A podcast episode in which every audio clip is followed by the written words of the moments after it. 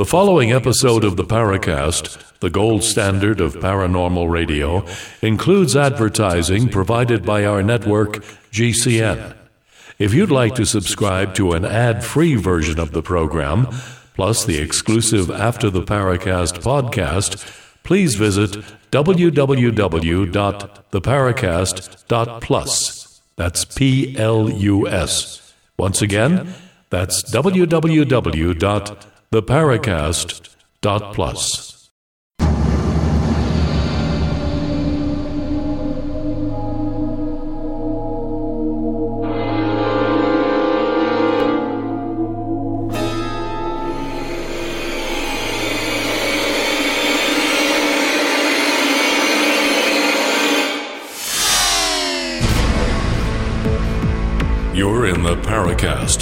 the gold standard of paranormal radio.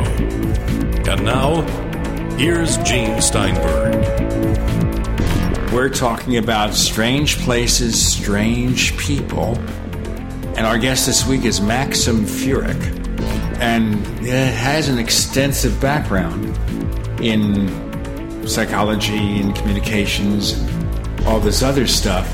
But we're here to focus on a book he wrote called, I'm going to really take this to the nth degree Coal Region Hoodoo.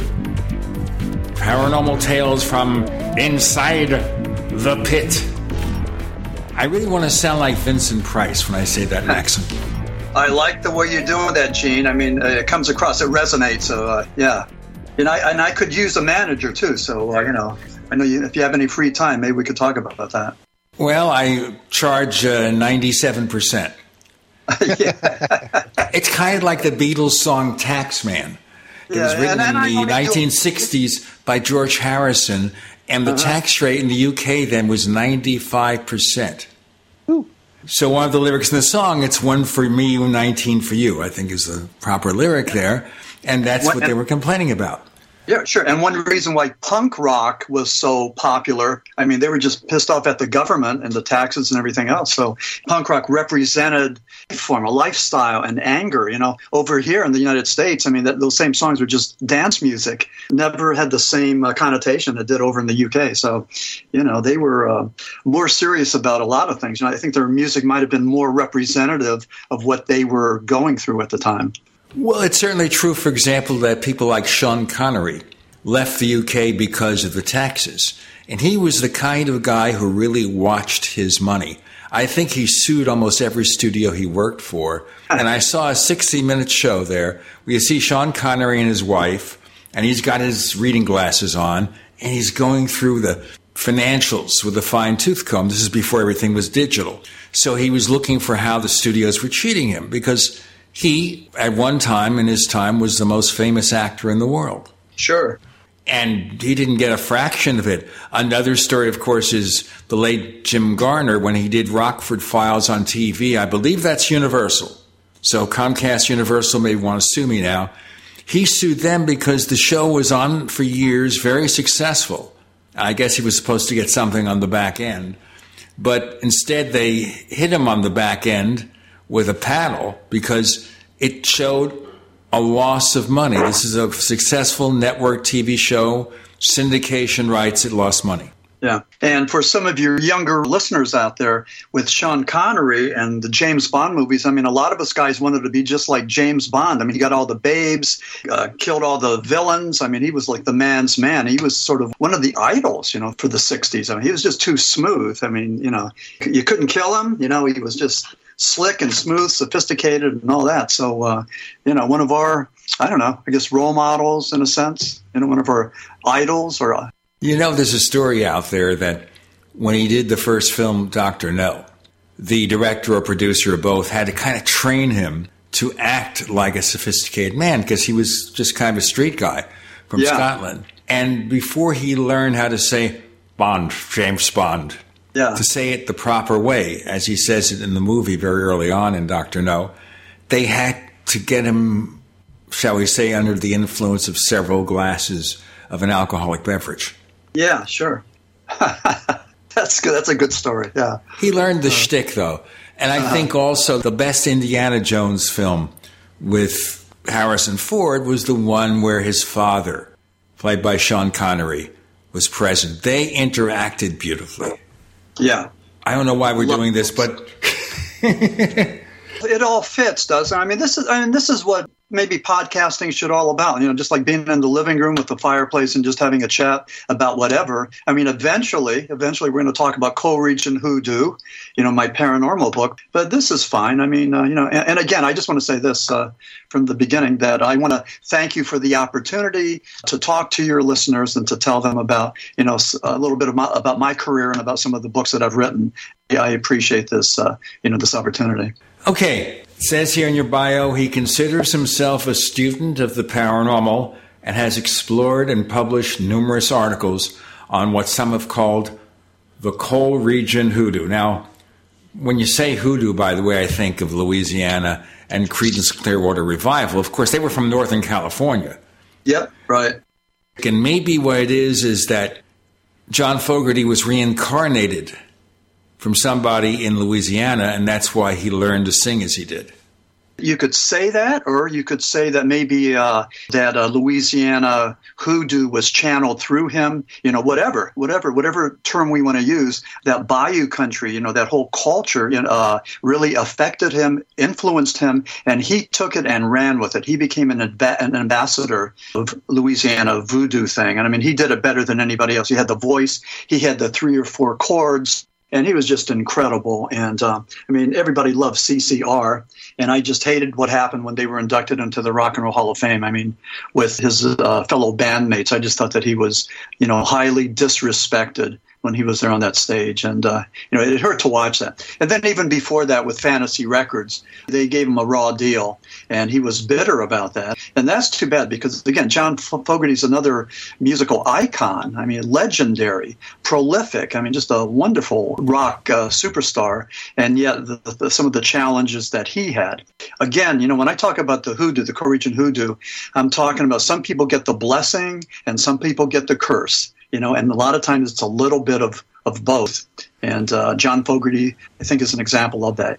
He was performing as of a year or two ago. I don't know if he's continued, but his voice, his voice is still there in his 70s, and his kids are performing.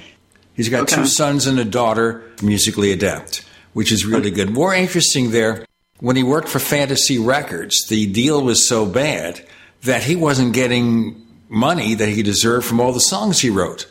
Correct. And he had to sue them and he yep. had to go through a number of things. And for years after, he would not perform a Creedence song until they settled. And finally, he agreed to perform. He wasn't, of course, the only artist ripped off. Another example no. is Tommy James and the Shondells, mm-hmm. because the record company that signed Tommy James was a front for the mob in New York. Yeah, Roulette Records with Morris Levy. Yep, I know. Morris Levy, right. What happened there is if he needed money, well, he'd hand him some cash. But he was selling tens of millions of records. He wrote a book about it, by the way, I yeah, think right, 2010, yeah. 2011. And although he doesn't discuss it much anymore, he's still around. He does occasionally interview shows on Sirius XM satellite radio. He was interested in UFOs. Okay, no, I didn't know that. Okay. What was the song? Um, Ball of Fire. What was it? There was a song about a UFO and uh, maybe the uh, Verrazano Bridge in New York. Uh, I'm trying to think of what that was, but there was a song about a UFO that Tommy James and the Shondells did. Okay, I know, of course, John Lennon wrote a song about UFOs over New York, and nobody seems to care. Yeah, yeah. But uh, so, anyway, yeah. One time I was writing a book about Tommy James and the Shondells.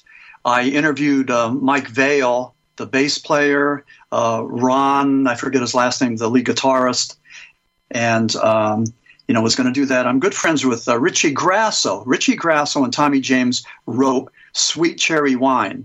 And it was interesting because Tommy and Richie Grasso were Catholics working in a predominantly Jewish business, you know, the Roulette Records, Morris Levy, and all them. And uh, he wrote sweet. They wrote "Sweet Cherry Wine" about communion, you know, to save us, he gave us sweet cherry wine. But when you read Tommy's book, he has maybe a sentence, you know, attributing uh, sweet cherry wine to also Richie Grasso. I mean, Richie Grasso did not get, you know, his due with that. He was the co-writer of the song, and uh, you know, Richie and I talked about that, you know, numerous times. Let's do our break now, Maxim. Okay. We'll talk a little bit about music trivia before we segue into the paranormal and okay. the pit. I need Vincent Price here. Where was Vincent Price when we needed him? With Gene and Tim, you're in the Paracast.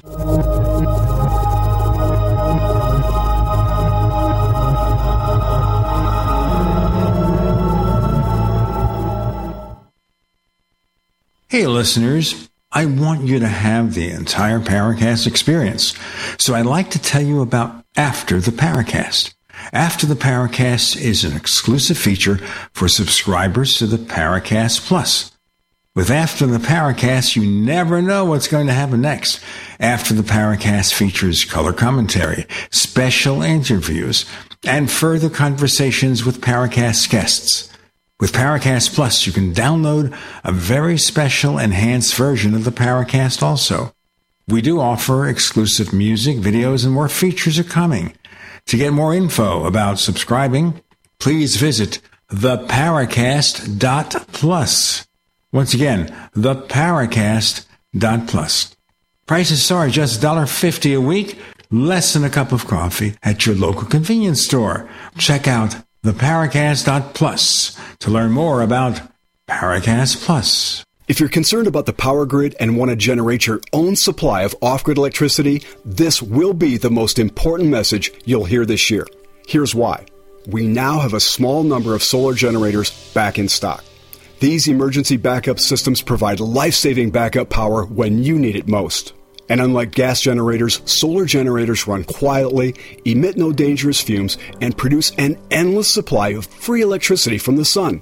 Whether it's wildfires, dangerous weather, power grid issues, or just getting off the grid, you'll never have to suffer through painful power outages again. Even better, all this week, radio listeners get over $700 in free off the grid bonuses too. Go to mysolarbackup.com to learn more and check availability. That's mysolarbackup.com. Look for the free report, Crisis Cooling, how to make absolutely sure your meat, milk, and medicines stay safe and cool in any power outage. Yours free at mysolarbackup.com.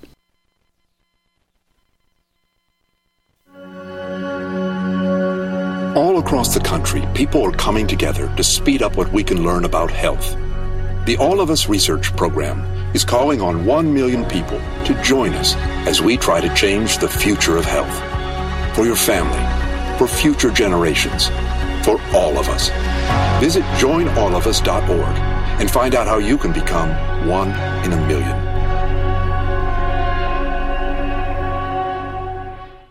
No matter where you live, what you make, or who you voted for, there are some things that will impact all of us soon. Whether you're concerned about the alarming increase in man-made disasters, financial institutions collapsing, or worsening food shortages, Americans are preparing in numbers not seen since World War II. What's changed is how we prepare. And the folks at My Patriot Supply have made it easier than ever for you to have peace of mind, knowing you're ready for what's next. Go to MyPatriotSupply.com and stock up on over a dozen emergency food kits. These include tasty breakfasts, lunches, dinners, drinks, fruits, veggies, meats, and snacks, averaging over 2,000 calories per day. Get at least one kit per person.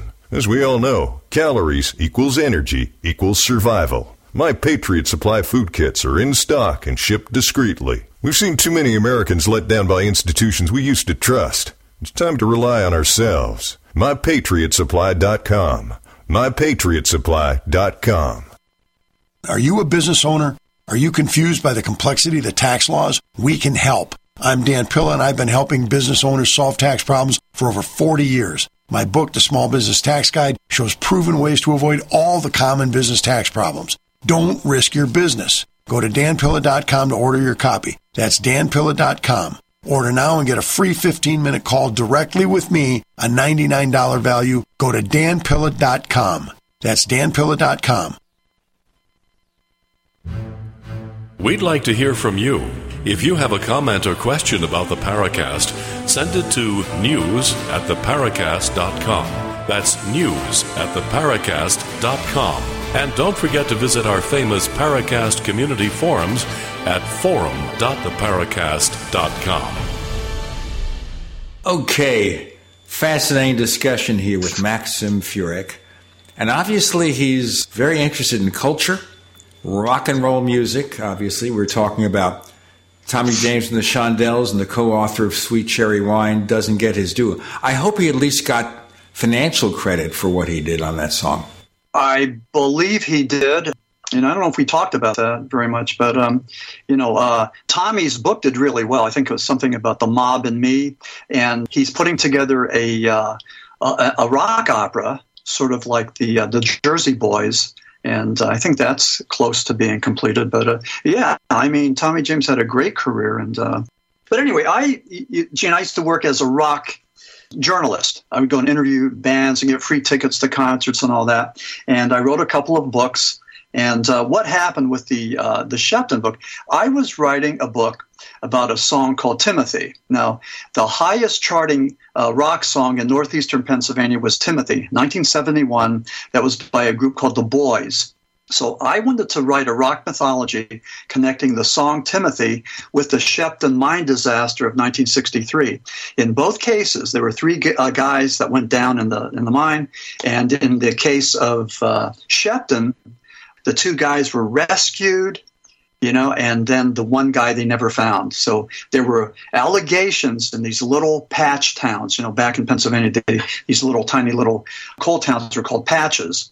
But the people in Sheppton and Oneida asked the rescued miners, What happened to your mate? What happened to Louis Bova? And there were allegations of cannibalism. So that was 63.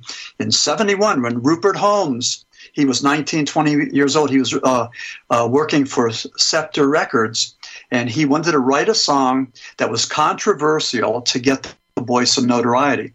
So he wrote a song about cannibalism, and that was Timothy. And Timothy seemed to parallel what happened in Sheppton and as I was researching Sheppton, I found out that, you know, this story was more, it was vaster than just a song about, you know, a pop song about cannibalism. It was just like more, it was like a, uh, an event that is uh, really significant in the annals of parapsychology. That's the Sheppton mine disaster of 1963. And that was the subject of my first book, Sheppton, the Myth, Miracle, and Music. You know, when you say that, you talk about the event in Pennsylvania. I think of a song that was popular in the 60s, New York Mining Disaster, yeah. 1941, from yeah, the Bee Gees. Sure. And, you know, of course, the Bee Gees kind of gained a lot and lost a lot because of disco. But if you look into their catalog, these kids wrote amazing music. They had lots of people, Barbra Streisand, Dolly Parton, Kenny oh, Rogers, oh, sure, people doing yeah. their songs. Celine Dion did a song from theirs. They could just write all this great stuff, had great natural harmonies. They could sing a cappella at the drop of a penny. Really mm-hmm. great. Kind of sad that two of the members died prematurely. One because of a hospital possible malpractice. So it's kind of sad. But the song was yeah. New York Mining Disaster 1941. Sure. Yeah. I don't recall what they said was a logic in writing that song. Yeah, I don't know, but you know, when you talk about six degrees of separation, and you know, when you and I were speaking, we were talking the other night, and uh, I uh, sort of defined you as an eclectic individual. I mean, you just have some a whole lot of interest, and you're like me. I mean, we, you know, a lot of us wear different hats, but with the six degrees of, uh, separation, when uh, Kenny Rogers and Dolly Parton did their Islands in the Stream tour, again, a song written by the Bee Gees, it was a year and a half they picked a band called Sawyer Brown to warm them up for that year and a half. And my friend, when I was used to go to school in, in Aquinas College in Michigan, and my friend Jim Scholten was the bass player for Sawyer Brown. So he was on that ride, and they were sort of like country pop. But I mean, still, you know, I don't know, I've seen Sawyer Brown at least seven times, but I mean, they still have that following, and country fans seem to have that loyalty. But anyway, it was because of the Bee Gees and because of uh, Islands in the Stream. Uh, you know, Kenny Rogers and Dolly Parton, that the uh, Sawyer Brown got that really big opportunity to travel around the world, you know, with uh, Kenny Rogers and to uh, expose, you know, to get a whole, whole new, uh, a whole nother audience. So it was kind of neat. You know, funny how that works. You know, that we all have, you know, people in common. I guess you know, you know, connectors. Now, one of the things we can talk about music trivia very briefly before we get more into the paranormal. The other day, I saw this documentary film, which is maybe 10 years old, called The Wrecking Crew. Oh, yeah, okay, yeah. LA. So we explain here the Wrecking Crew was a group of maybe 12 to 15 session musicians that worked from the 50s to the 60s and partly the 70s. Right. And what they did was they were the backup band for everybody. I mean, everybody. And one of the reasons you had these studio musicians is because in those days they didn't have multi-track like now 24 track 48 track whatever you can get in a digital arrangement. You had four track or something or two track. And when you did a recording you needed to get everything perfect because money was involved. Right. so for the studio they would use these studio musicians who were super creative and therefore they could do things on the spot and get a song done in an hour that might take three months otherwise. Right. Yeah. So Yeah. the, these people, and there's some of them are still around, by the way, but these people would work for Brian Wilson of the Beach Boys. Why the Beach Boys? Because they were a self-contained band. Yes, but to do the advanced stuff that Brian Wilson wanted in the studio, Carol Kaye on bass doing the fabulous bass for Good Vibrations. He had to have all these people do it because they can get it done. And mm-hmm. then his group, his brother, cousin, and friend, could go and then duplicate the sound. Mm-hmm. So, for example, the Monkees were criticized because their first couple of albums they had studio musicians. It turned out that the Byrds had studio musicians, Yeah, and Yeah. Simon and Garfunkel, and all these people. The Association, for example, had Well, studio even- musicians. Even, even uh, Phil Spector. I mean, he used the uh, the Wrecking Crew, um, uh, and uh, it was Glen Campbell who did the lead guitar and helped me Rhonda.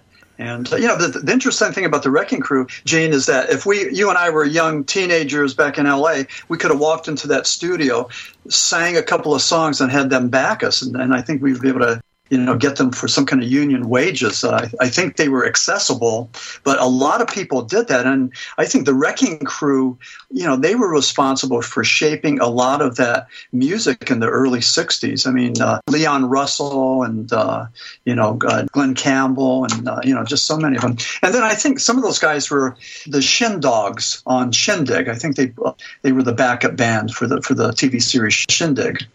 It was so interesting to see how that worked. Of course, Glen Campbell became famous as a singer. Jimmy Webb, when he did MacArthur Park with Richard Yeah. Harris, Yeah, who was the backing band, of course, the Wrecking Crew. Real Yeah, fascinating how that worked. But the Monkees got criticized about, oh, it's a fake TV band because they people didn't realize at the time that a lot of their favorite bands were using the Wrecking Crew for backup in the studio to get it right the first time. We're going to get it right here with Maxim, Gene, and Tim. You're in. The Paracast.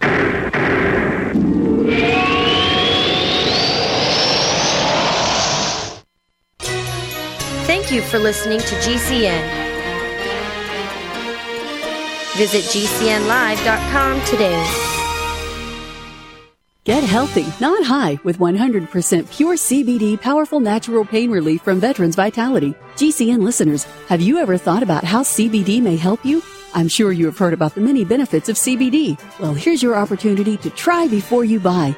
Created by veterans and for everyone who deserves better choices, our CBD is derived from organic hemp, grown in the USA, and third party tested. Veterans Vitality CBD saves you as much as 25 to 50% over our competition, and a portion of all sales is contributed to veteran nonprofits and events. Many of our customers have experienced improved quality of life, help with anxiety, PTSD, and overall well being. Our products do not contain THC. They are safe, non addictive, effective, and 100% legal. GCN listeners, get your free trial bottle of premium CBD by simply paying shipping and handling at GCNFreeCBD.com. That's GCNFreeCBD.com. Again, GCNFreeCBD.com. Offered by Veterans Vitality Premium CBD.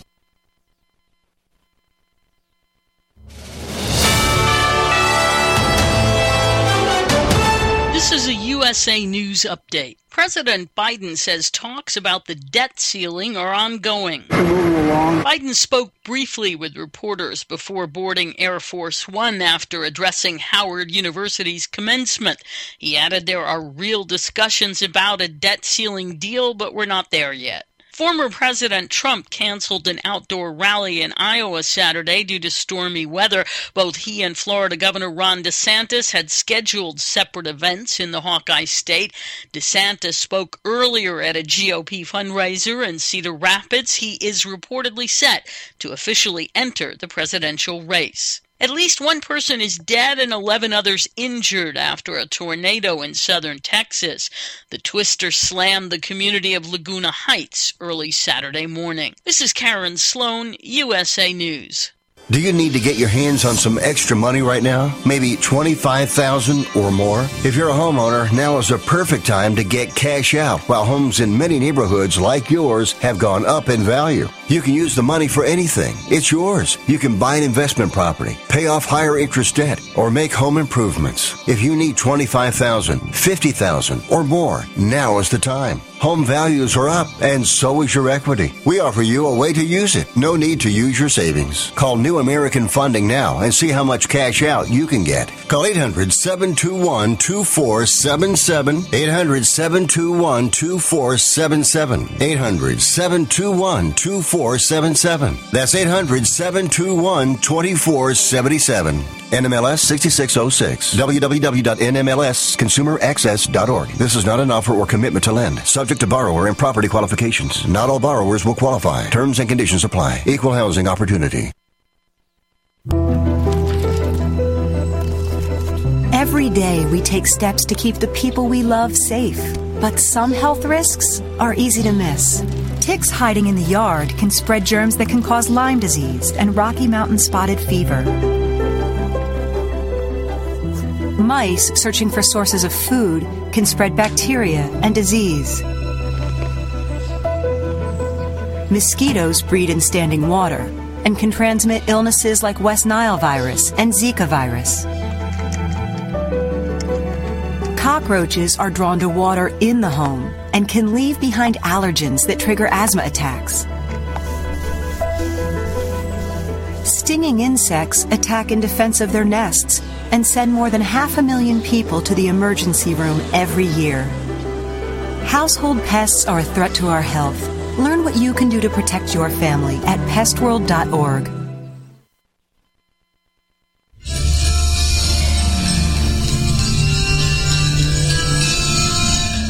Hi, this is Bryce Zabel. I'm the producer of Dark Skies, the co author of AD After Disclosure, and you are listening to the Paracast, the gold standard of paranormal radio.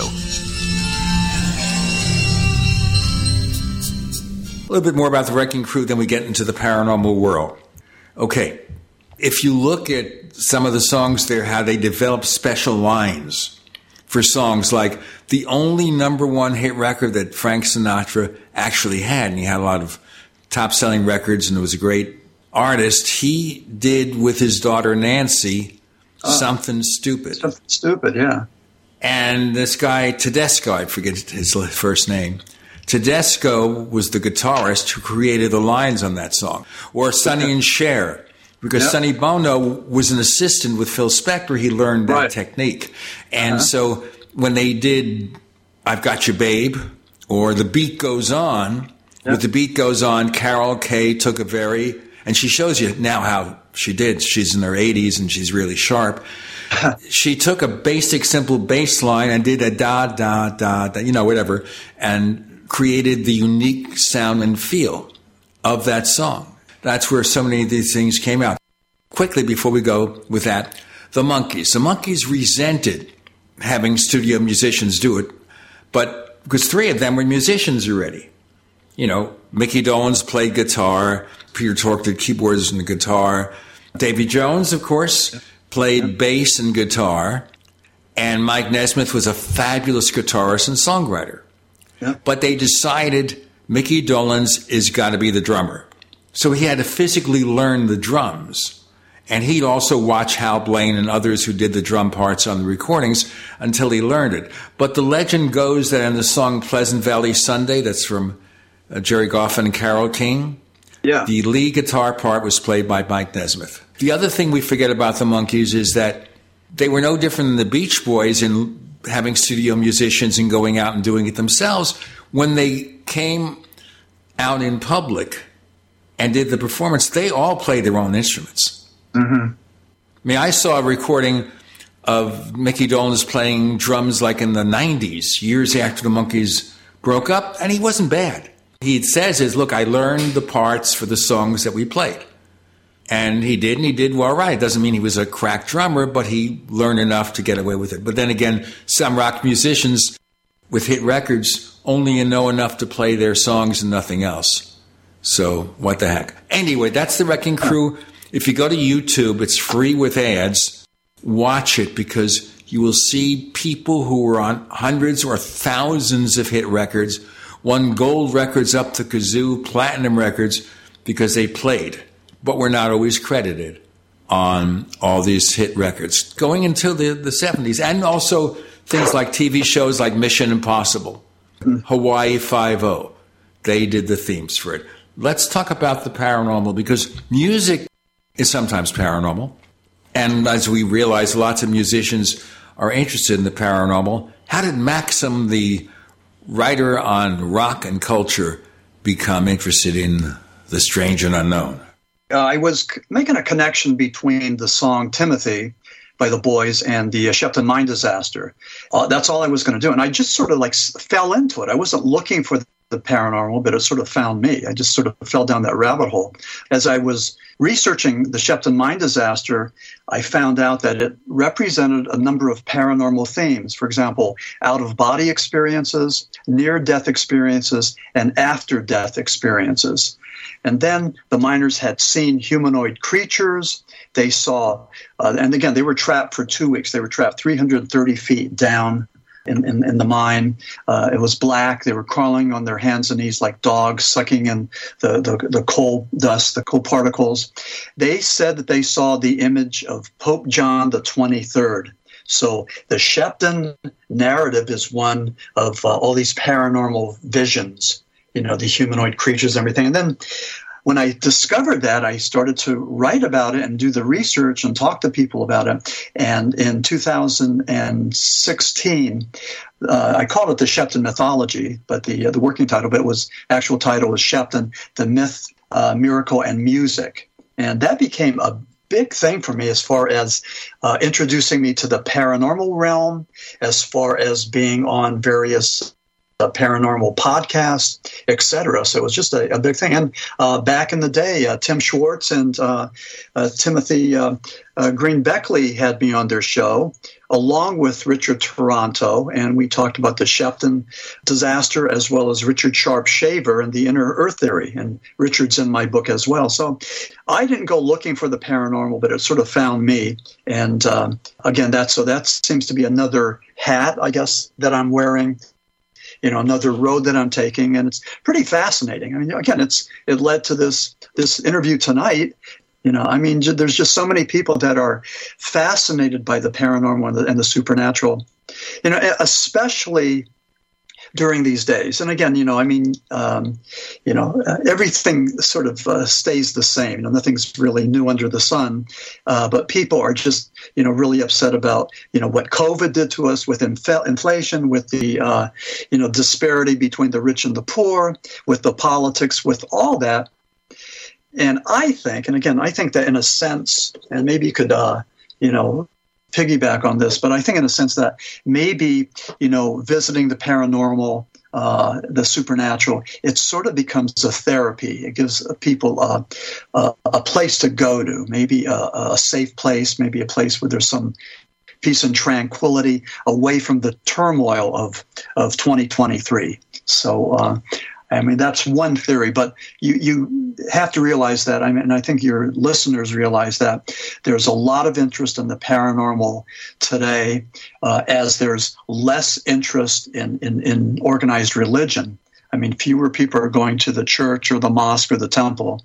And I think more people are, you know, dabbling or experimenting in the supernatural and the paranormal. So it's just um, a change. It's just what's happening uh, today in 2023. why don't you give us some background on the whole Sheppton mystery? Where did it take place? When did it take place? Uh, yeah, Tim. Um, the Sheppton narrative, it took place in Sheppton, Pennsylvania, which was a tiny little little coal town uh, outside of Hazleton, Pennsylvania. It was in northeastern Pennsylvania, and this took place in 1963.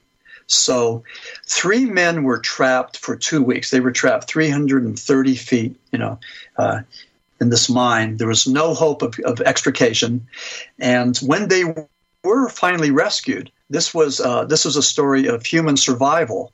Uh, the Associated Press called it one of the most significant uh, stories of uh, of the year, and it was surpassed only by. Do you know the event? 1963. Sheppton took place in August. Hmm, I don't know. Why don't you tell us? I will. Yes, absolutely. In November, uh, President John Kennedy was assassinated. Hmm. So the Sheppton disaster, that was a huge story. Uh, Associated Press called it one of the top stories of the year. Uh, uh, they had there were news reporters from Germany, from the UK, from Japan that were watching this story of human survival. There were thousands of people there National Guard, military people, Salvation Army, uh, the uh, rubberneckers, the people just gawking that you know shouldn't have been there. There were military people there. There were a psychiatrist watching this. You know, there were people that were familiar with bomb shelters and the psychology, you know, the psychological effects of being in a bomb shelter. But this was something different. So they were there just to find out how the miners were going to uh, react and deal with with this. But the after the miners came out, and this was interesting. There's a um, a um, psychological term called symbiosis, a symbiotic relationship.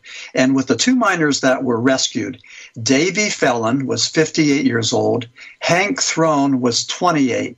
So there was this parent child thing, this adult child relationship with these two. It was symbiotic. And I believe that the older Fellin actually saved the life of Throne by just keeping him grounded and centered. Let us center this with Maxim Furek and Gene Steinberg and Tim Swartz. You're in the Paracast.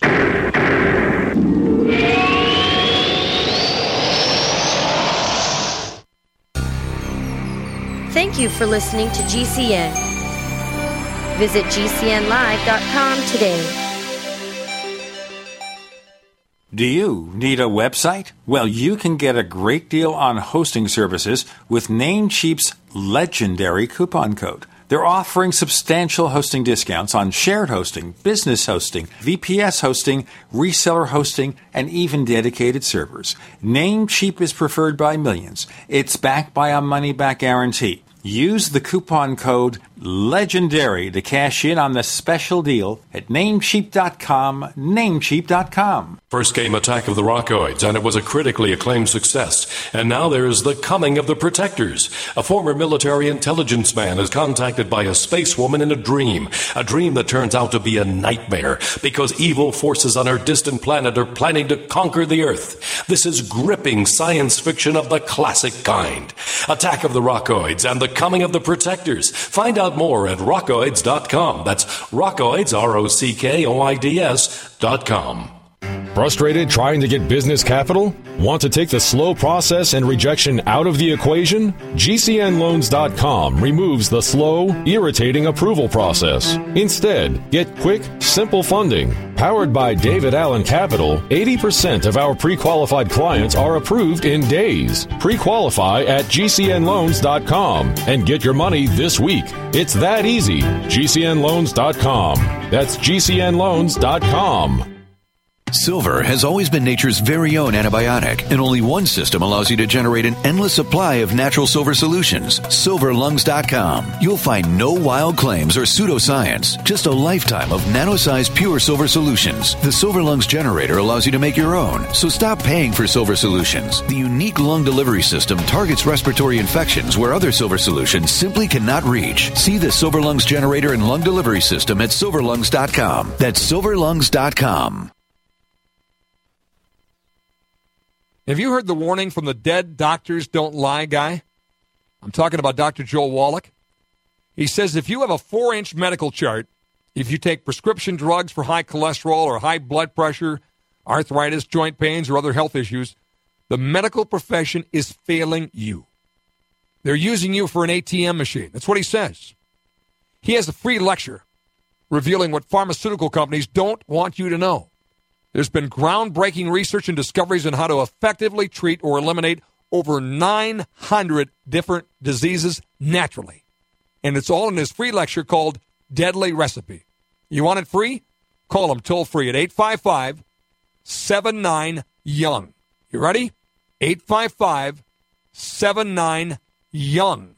Dr. Joel Wallach, the Dead Doctors Don't Lie guy, says there's no reason why we shouldn't live to be at least 100 and have a great time getting there. Hi, this is Jason Hanson. I'm a former CIA officer and best-selling author on safety and preparedness. The fact is, things are getting downright scary for everyone who's storing their wealth in the banks. We just saw the collapse of three major banks, and I would urge you to consider protecting your wealth ASAP. If even a tiny percentage of Americans attempt to withdraw their savings, we would see a collapse of the entire banking system, sending us into a modern-day Great Depression. Fortunately, there is a way for you to avoid this. It starts with contacting Advantage Gold. If you have an IRA or 401k, Advantage Gold can help convert those paper assets into physical gold and silver. This is the process that I recommend everybody use as a hedge against rapid inflation and to protect your retirement wealth from the banks. Take control of your financial safety today. Call 800 900 8000 to get your free gold investment kit from Advantage Gold. Call 800 900 8000. That's 800 900 8000. Advantage Gold is not an investment advisor or a tax advisor. Consult with your financial advisor before investing. Call 800 900 8000.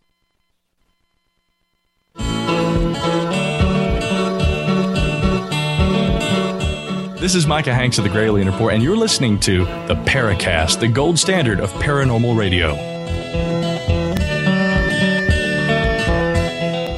We continue with the reports of a mining disaster in 1963 in Pennsylvania that was thrown off the press later that year because that's when JFK was assassinated. I have only a very brief story about JFK, by the way. I think anyone alive in those days remembers what they were doing. I took my bicycle to the post office to get some mail. I had a post office box for my little UFO magazine, was ah. of course 18 years old at the time. And I just noticed everybody looking glum. But I didn't watch any TV during the day. I was busy doing other stuff. Mm-hmm. And so my dad comes home from work and he says, Did you hear that the president has been shot? And that's the first I heard of it. And then, I don't know, a couple of years later, a year or two later, we went to see Mark Lane, a former New York State Assemblyman, later author of Rush to Judgment, and he spent a couple of hours in a lecture explaining why the Warren Commission and its theory of a lone oh, yeah. gunman, Lee Harvey Oswald, must be false. Yep. yep. But that's another show. And another uh, juicy conspiracy. I mean, we still don't know at this point, you know. So um, there's plenty, plenty of uh, conjecture, plenty of books and narratives about that, and uh, you know. But all we do know about that is that there were a lot of players. You know, whether it was the the mafia, you know, the mob or whatever, a lot of players involved in that. So, you know, we'll never know. You mentioned Richard Shaver before, who he was a friend of mine. And I think, I don't know if Tim knew him, but Tim Beckley did. And going back then, of course, Shaver and Ray Palmer were very friendly.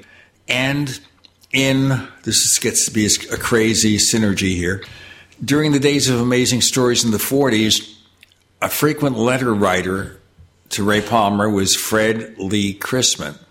He was one of the figures in the Maury Island UFO hoax okay. of 1947, and later was mentioned in the New Orleans District Attorney Jim Garrison's probe into the Kennedy assassination and the theory that maybe Crisman was one of the hobos up on the okay. grassy knoll that may have been seen at that time. So that's a convergence. Fred Lee Crisman, Amazing Stories, Ray Palmer, Maury Island, the Kennedy assassination. Amazing, yeah, yeah. Connect the dots, yeah. Back to the Sheppton uh, uh, mystery. How long were these guys trapped underground?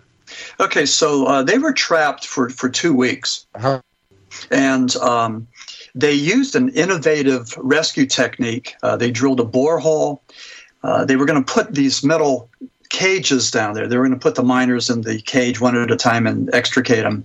And uh, they weren't able to do that because the mine shaft was irregular, and they felt that the miners would be trapped and they would die a horrible death. You know, uh, worse than what they had now.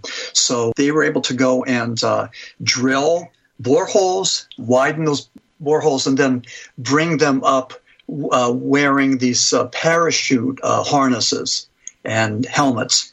Now, the interesting thing was that Davy Fellin, the, the older guy, the 58 year old, told Hank Throne, he said, Hank, when you get to the top, keep your mouth shut. Don't tell them what we saw down here. They're going to think we're crazy. And the first thing that Hank Throne did when he was the helicopter took him over to the Hazleton General Hospital, and they had the paparazzi. The paparazzi were out in force in 1963, just as they are in 2023. And Hank Throne started to talk about seeing the vision of Pope John the 23rd. He called him the, the stranger, talked about the humanoid creatures, talked about seeing the uh, golden stairwells, and all of that, and he left it out of the bag. This is something that Davy Fellin didn't want to talk about.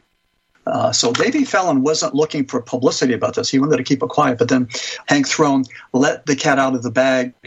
Associated Press had some sort of an exclusive deal with these miners I believe it was for a year. So there was all kinds of articles, you know, from AP writers, but they talked about the paranormal aspects.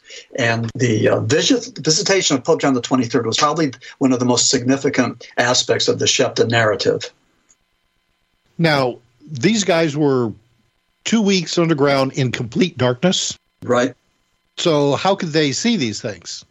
Well, that's a good question. How could they see these things? You know, um, they were in a situation where there there was uh, you know there, there, was uh, no light, but they saw doorwell doorways, and they saw uh, the vision of Pope John the Twenty Third, who had died two months earlier. The Pope had died in June of 1963. The Sheppton mine disaster took place in August of 63.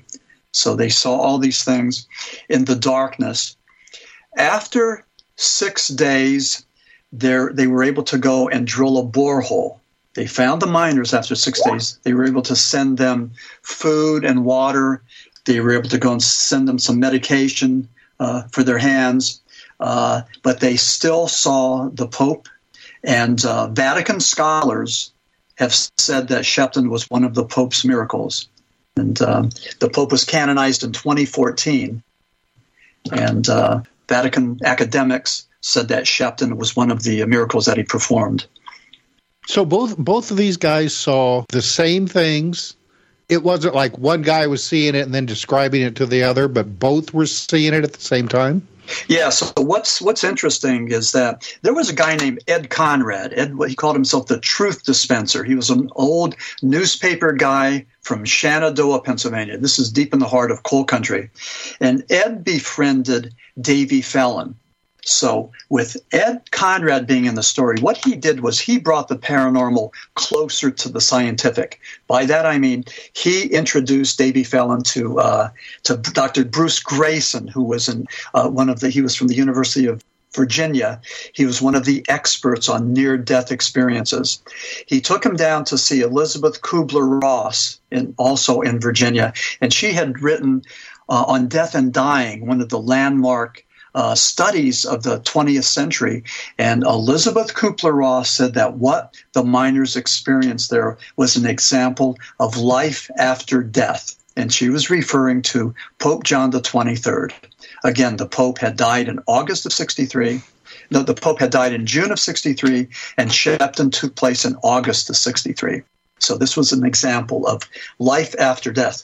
The other thing, too, if you're into Roman Catholic mysticism, if you believe in miracles and, and all of that, uh, all three of the miracles that the Pope allegedly performed happened after he had died.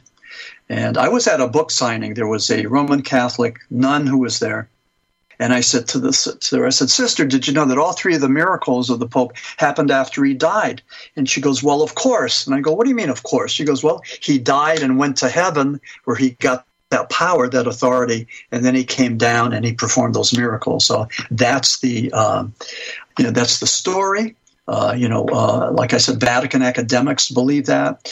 And when we talk about miracles, we're talking about something of a supernatural element, something that, you know, when they define miracles, it's something that uh, a person is uh, uh, a uh, holy person, you know, has uh, you know uh, just uh, you know has lived a holy life, and God works through those, performing miracles through them. So, you know, like like you know, we were talking about John Fogerty and the hoodoo being channeled through him. You know, it's the same similar concept. You know, uh, you know, uh, good people in some cases, you know, get that that power, that that affirmation from God, and and they they perform miracles. So this is what we believe happened with Pope John the 23rd. In all three cases, he just stood over there in the corner with his arms folded, giving these miners the message that they were going to be rescued. That they that they were going to be safe, so he was sending them a message. He wasn't digging them out with a shovel. He wasn't giving them food or water. He was just sending a message that they that everything was going to be all right. So that was Pope John the 23rd, and that happened in August of 1963. One what can about- say to be skeptical, one can say to be skeptical that maybe under all this stress, these people had hallucinations. Yeah, and you could say that. You know, when I wrote the book, what I did was I just followed what they said. I spent I spent weeks and weeks and weeks at these different uh, newspapers, looking through the microfiche, talking to people in Sheppton, Oneida, uh, putting together the narrative, and not uh, saying that it was uh, hallucination caused by drinking sulfur water or uh, sensory deprivation. You know, I wasn't going to do to the Sheppton miners what the government did to everybody since 1947 that's seen UFOs, you know, saying that they are somehow mentally unstable, that they're looking at the planet Venus, that they're seeing reflections of a light or whatever, you know, and a little bit later, uh, Gene and, and Tim, I I'm going to talk about the UFOs that I have seen and uh, I have seen numerous flying saucers, and uh, I'm the proverbial man who knew too much. We're going to learn a little too much with Maxim and Gene and Tim. Right, you're in the Paracast.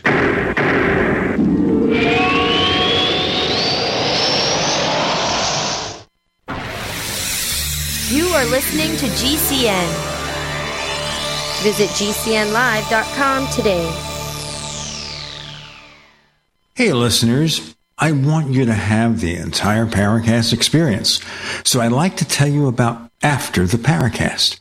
After the Paracast is an exclusive feature for subscribers to the Paracast Plus. With After the Paracast, you never know what's going to happen next. After the Paracast features color commentary, special interviews, and further conversations with Paracast guests. With Paracast Plus, you can download a very special enhanced version of the Paracast also. We do offer exclusive music, videos, and more features are coming. To get more info about subscribing, please visit theparacast.plus. Once again, theparacast.plus. Prices are just $1.50 a week, less than a cup of coffee at your local convenience store. Check out theparacast.plus to learn more about Paracast Plus. Extendovite is more than just a heart tonic. Most basic diseases are caused by yeast in the gut and metals in the liver, and we all have a bit of both. The garlic and Extendovite has a yeast killing effect in the gut while also helping the sulfur enzyme in the liver get rid of the metals. Extendovite just may improve your overall health. Products like Extendovite are the only way we are going to get our society healthy. And if you're waiting for the government and pharmaceutical care to solve your health problems, you're going to have a long, disappointing wait, I think. Extendovite is a complete formula for extended life in the new millennium. 80 can be the new 60. Extendovite is available in capsule or liquid form for just $69.95 for a two month supply. To get started, call 1 877 928 8822. That's 1 877 928 8822 or visit heartdrop.com. Extend your life with Extendovite.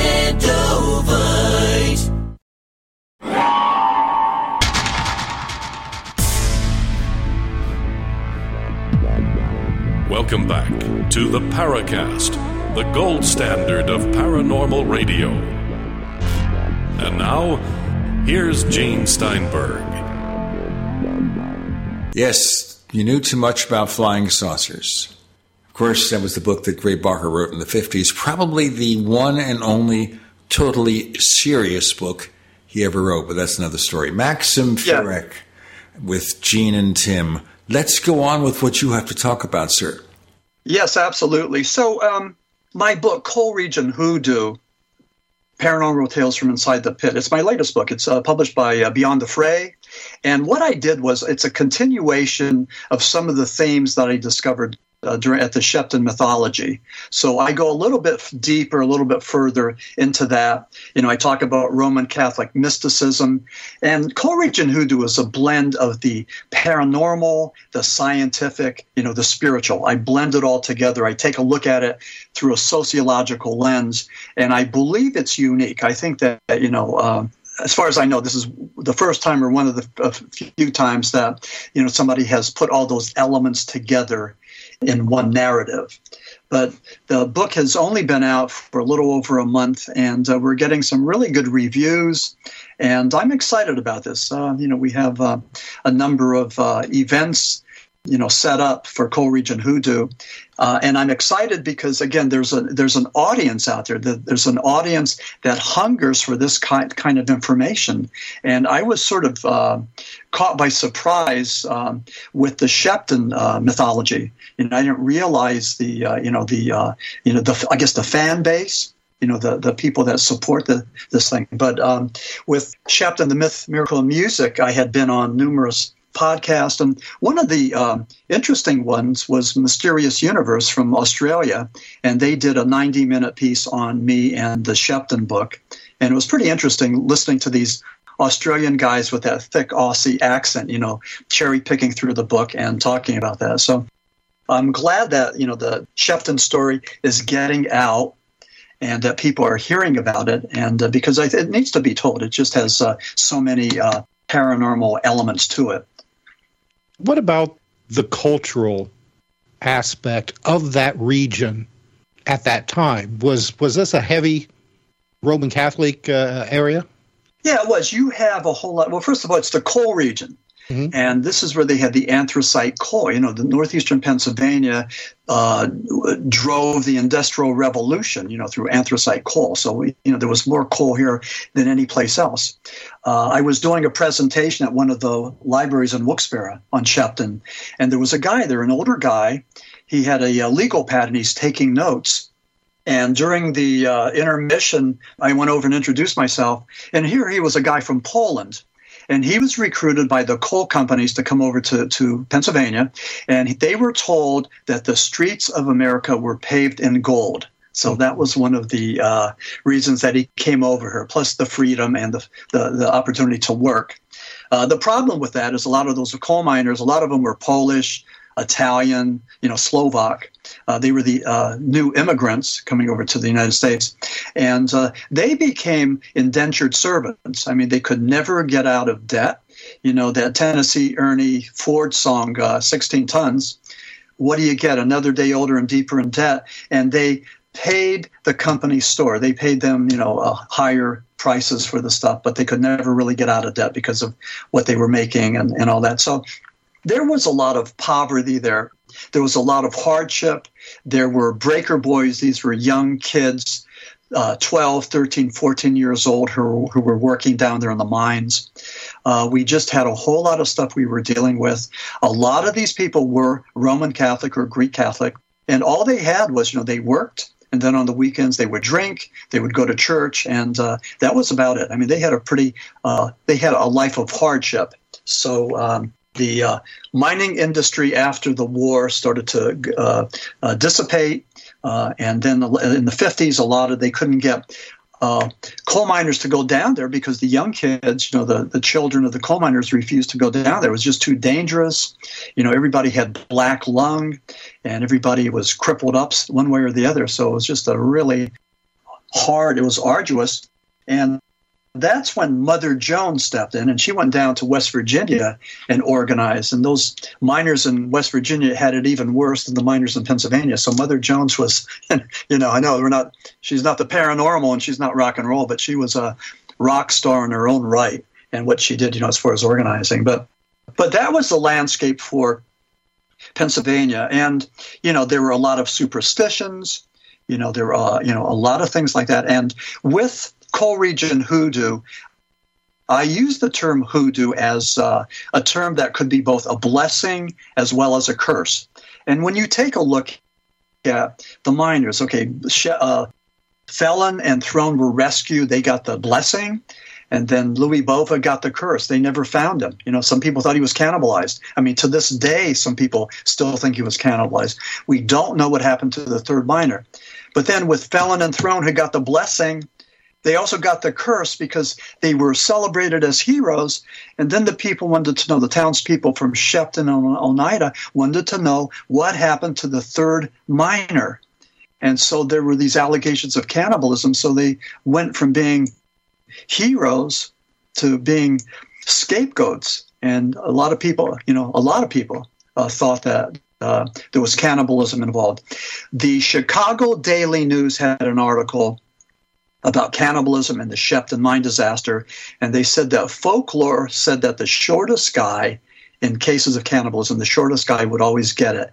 And in this case, it was Louis Bova, who you know may or may not have been cannibalized. But uh, when Davy fell on her that when he was asked that question by the Chicago Daily News, he said that only evil men would ask such a question. He goes, "We never did that." It wasn't true, but the uh, uh, the rumors, the horrible, unfounded rumors persisted in 63. And then in 1971, here's a pop song. Not only a pop song, but a pop song about cannibalism that seems to be about Sheppton. And not only that, but it's the most successful and popular song in northeastern Pennsylvania. So those people from, from Sheppton are getting piled on, and you know they're you know then you know the it's like karma. It's really getting rubbed into their faces. So you know um, you know it was just uh, you know a tragedy and um, it was amazing that they were able to actually rescue those guys after after those two weeks. Now, did the uh, two surviving miners uh, ever say anything about the uh, third one that you know he had been with them and then just disappeared, or did they just always say it? It, it was always just the two of them. No, what happened was, and, and Tim, that's a great question. Um, there was a mine cave, and what happened? It was it was on a Tuesday in uh, August of 1963, and they sent down the buggy, they filled it up, and you know it was coal, send it back to the top.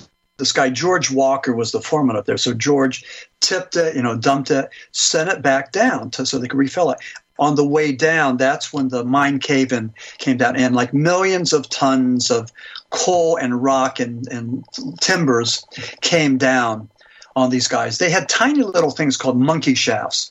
So Fellin and Throne were able to jump into a monkey shaft and, and save their lives. And that avalanche of coal and rock came down and separated them from Bova. Now, they claim that they spoke to Louis Bova, the third miner, a couple of times. Bova said that he had broken his leg. And then after that, they lost contact with him. So, again, you know, these allegations of cannibalism just persist. They won't go away. Uh, you know, um, uh, just it's just one of those things that um, you know that uh, I know it's just part of that that Sheppton mythology, and it starts with cannibalism. It starts with the song "Timothy" by the Buoys, and uh, and then it goes to all the uh, weird paranormal um, uh, apparitions that they saw. What is your take on it?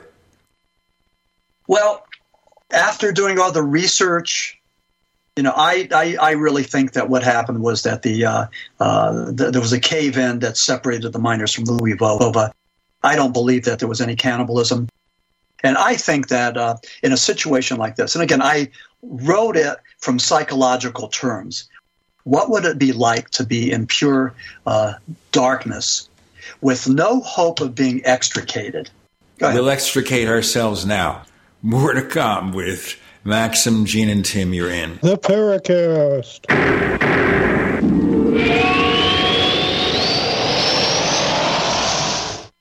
Hey, listeners. I want you to have the entire Paracast experience.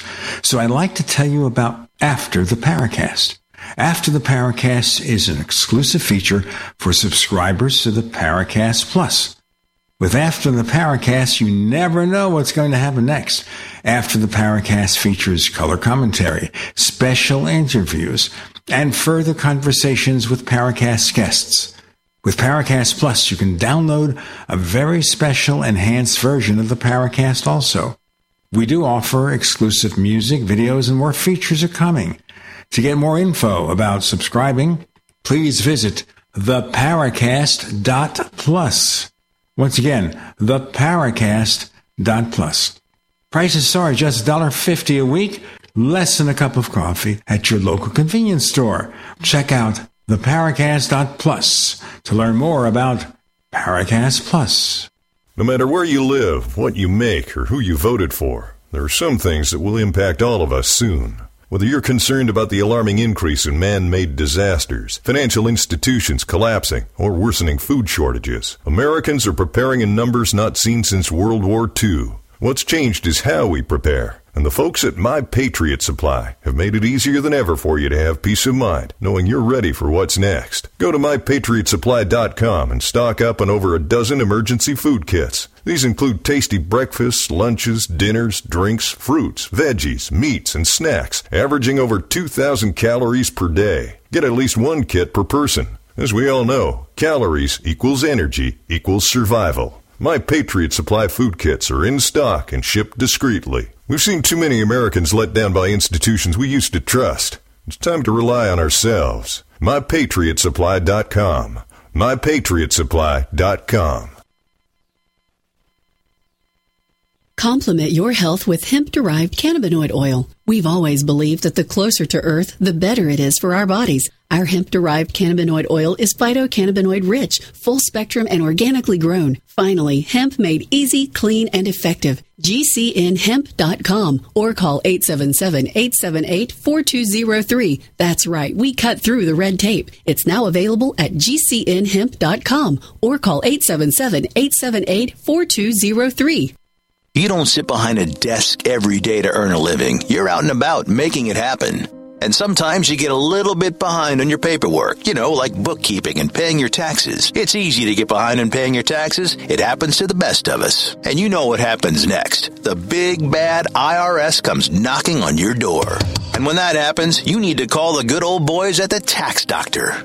Let them do what they do best deal and negotiate with the IRS so you pay the lowest you can in back taxes that the law allows. We are a 100% US based company, and we've saved our clients millions over the years in back taxes. If you owe $10,000 or more in back taxes, call my friends right now at the Tax Doctor and learn more. 800 507 3137. 800 507 3137.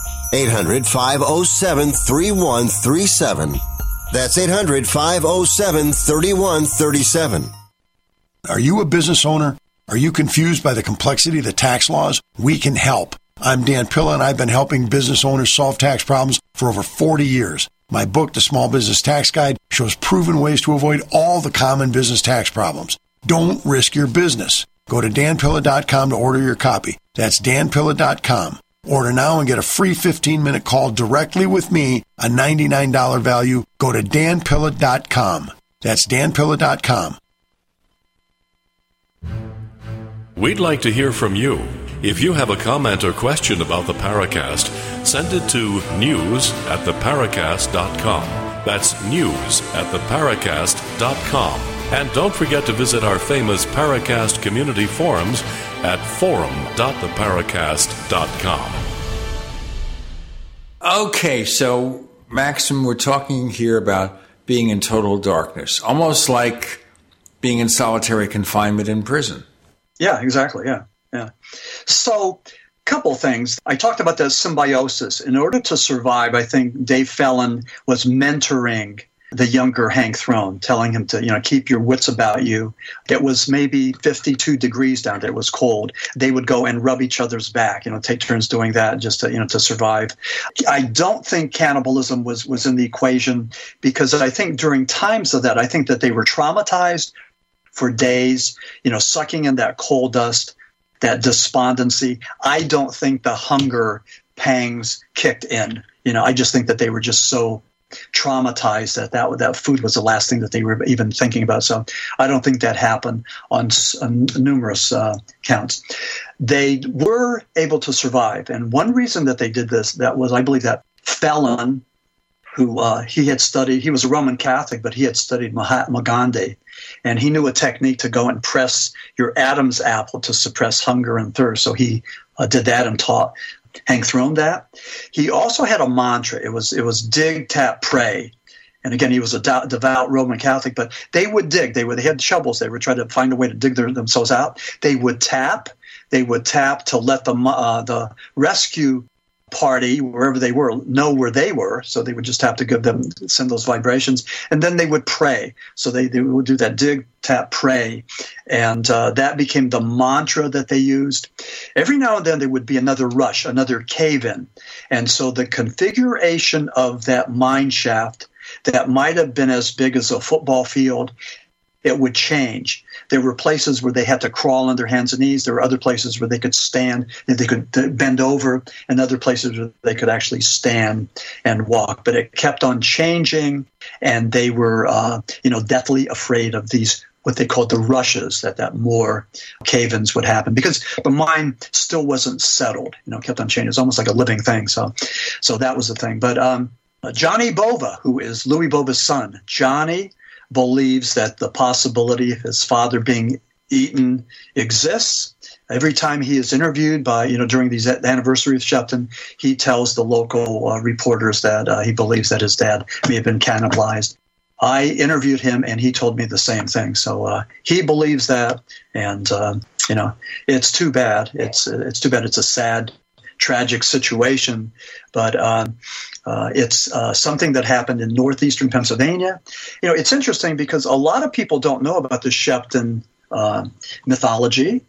And then a lot of people don't know about the Sheppton rescue technique that saved so many people, you know, uh, globally. And that's the one thing that I think fascinates me probably more than anything else. You know, the uh, the rescue uh, technique information that, that a lot of people don't know about. Well, there was a situation in, uh, was it Colombia?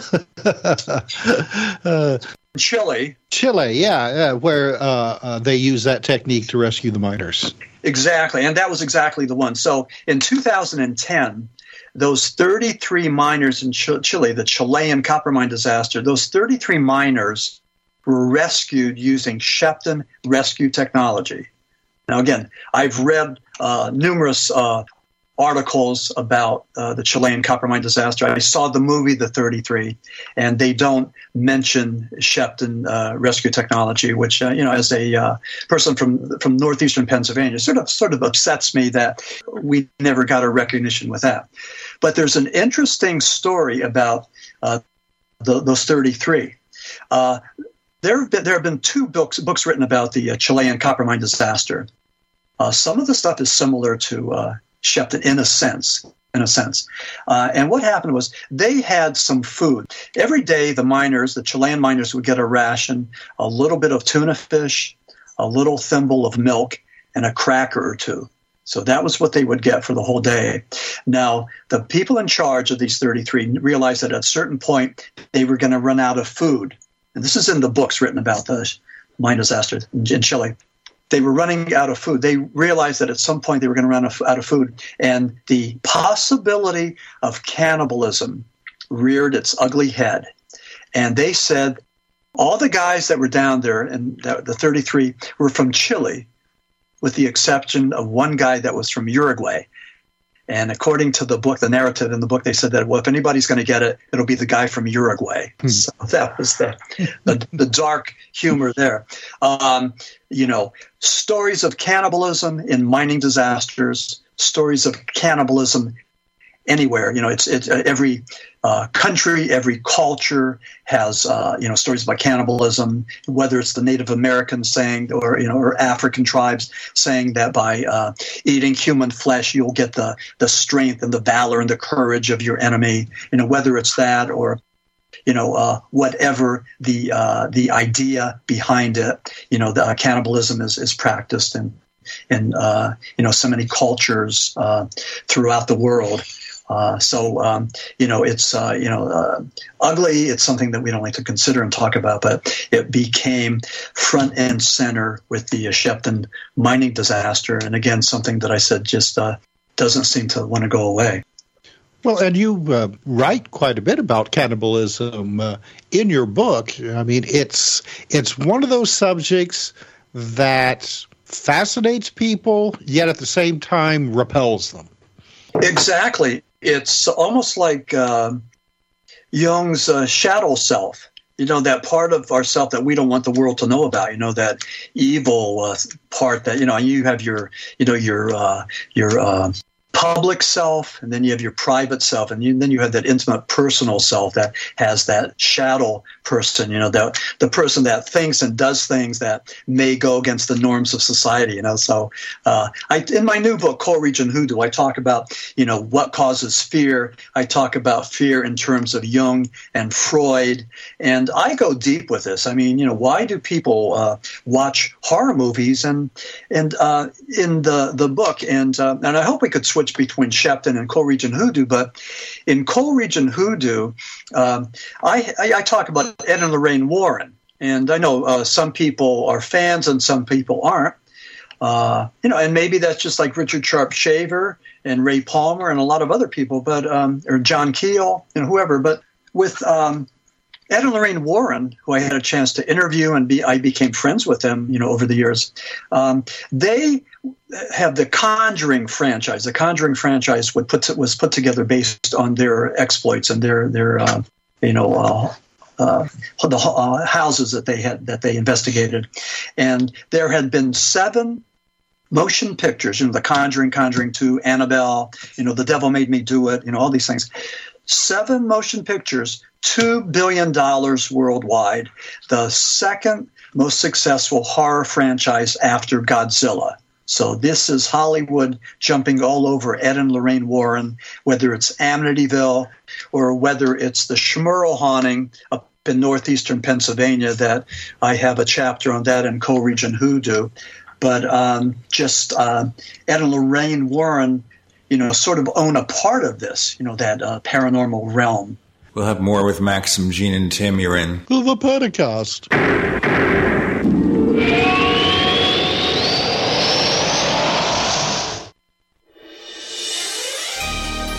Thank you for listening to GCN. Be sure to visit GCNlive.com today. G'day, I'm Jamel that works with Dr. Joel Wallach and the GCN team with Longevity at teamg'day.com. By becoming an associate, you provide income for you and your family on your own hours while working from home. So contact me, Jamel, by filling in the contact box at teamg'day.com and I will get back to you personally and provide all the support you need to get started and build your longevity business. teamg'day.com. teamg'day.com. Silver has always been nature's very own antibiotic, and only one system allows you to generate an endless supply of natural silver solutions. SilverLungs.com. You'll find no wild claims or pseudoscience, just a lifetime of nano-sized pure silver solutions. The Silver Lungs generator allows you to make your own, so stop paying for silver solutions. The unique lung delivery system targets respiratory infections where other silver solutions simply cannot reach. See the Silver Lungs generator and lung delivery system at SilverLungs.com. That's SilverLungs.com.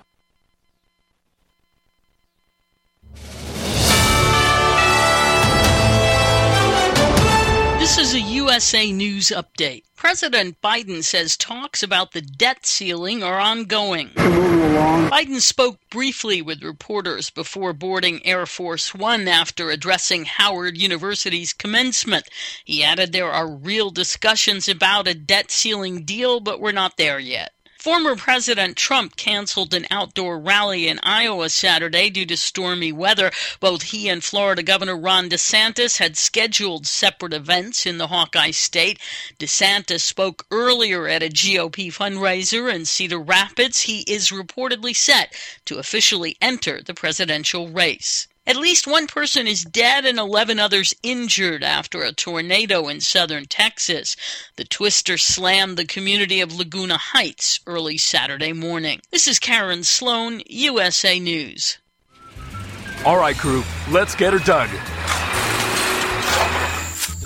Honey, you want to give me a hand? I'm planting that tree, remember? No matter how large or small your digging project may be, no matter how urban or rural, you must always call 811 before any digging project. 811 is our national one call number, alerting your local utility companies to come out and mark any lines they have near your dig site. You must call 811 at least two to three business days before any digging project so you can avoid hitting our essential buried utilities. This includes natural gas and petroleum pipelines, electric, communication cables, and water and sewer lines.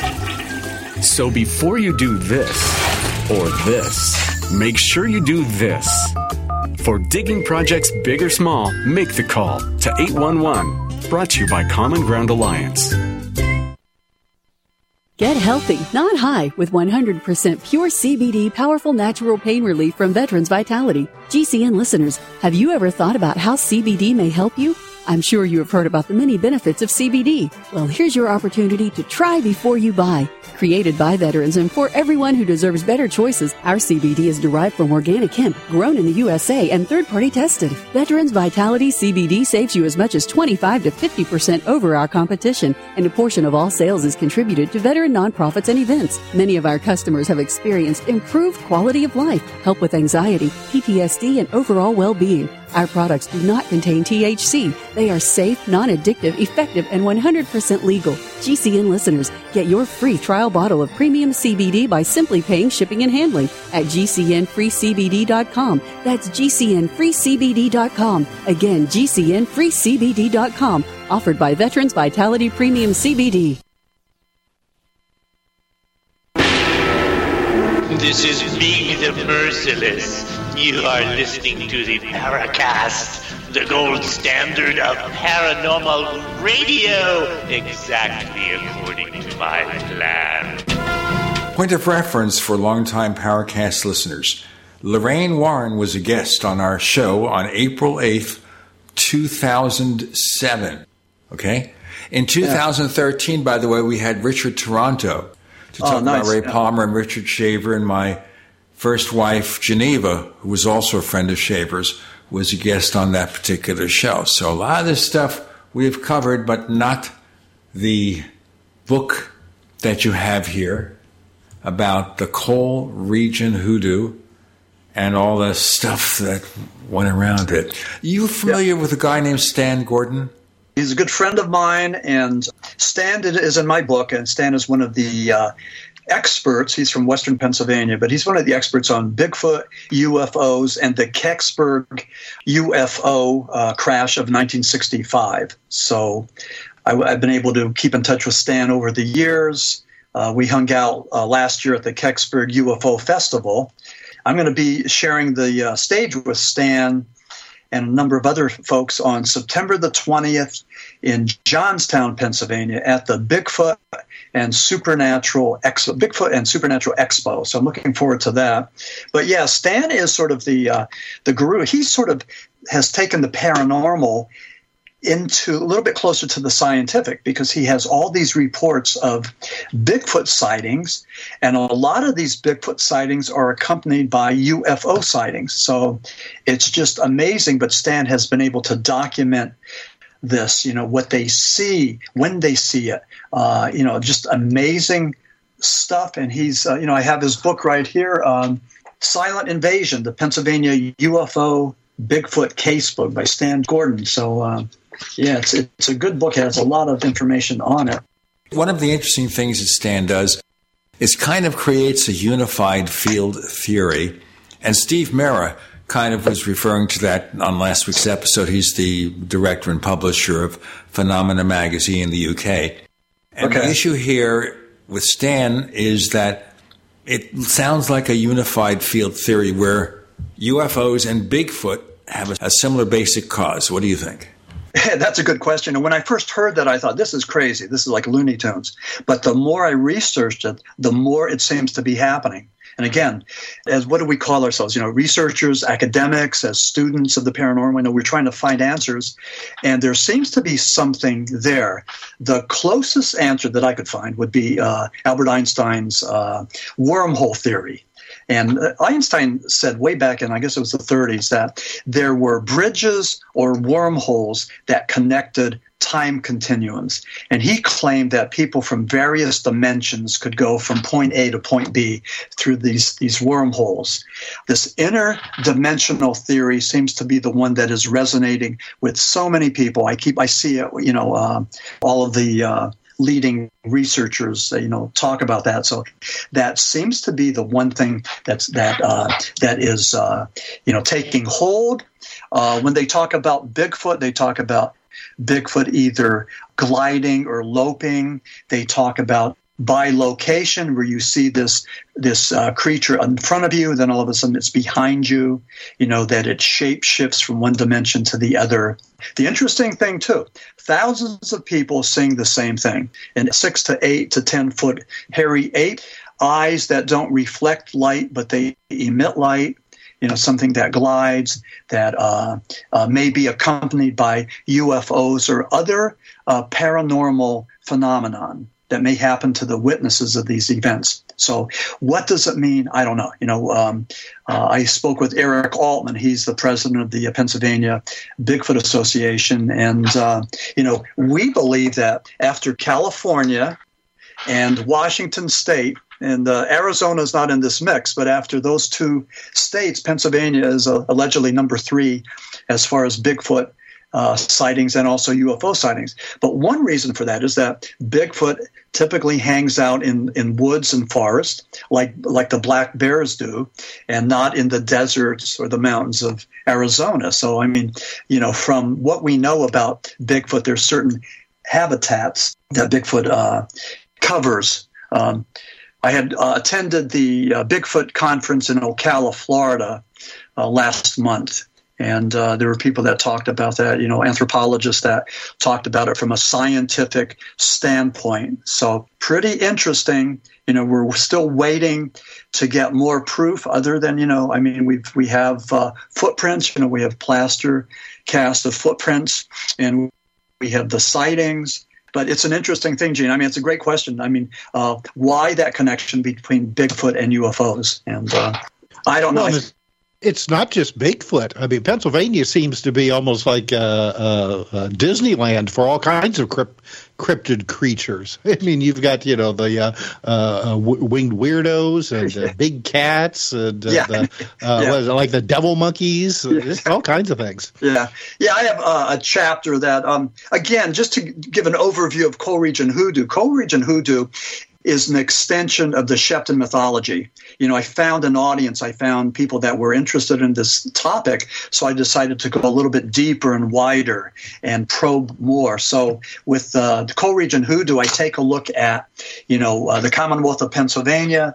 I look at some of the motion pictures like Night of the Living Dead, like the blob and like the Philadelphia experiment, uh, because those were important to the Commonwealth and those are important today. Uh, 2023 is the 80 year uh, anniversary of the, the uh, Philadelphia experiment. And that was the experiment where allegedly a destroyer, the Eldridge, was uh, trans uh, teleported from Philadelphia to Norfolk and back. And then, of course, there was the sci-fi movie that took the story into another realm. But I was able to talk to people like Fred Tracy, and Fred was up in Derry, New Hampshire. I went up there. Remember, that was the uh, Barney and Betty Hill territory from what was 1962, I guess. The uh, uh, they were one of the first uh, uh, abductees, you know, on, on, record. But Fred was up there in Derry, New Hampshire, and I was able to get information on the on the Philadelphia experiment.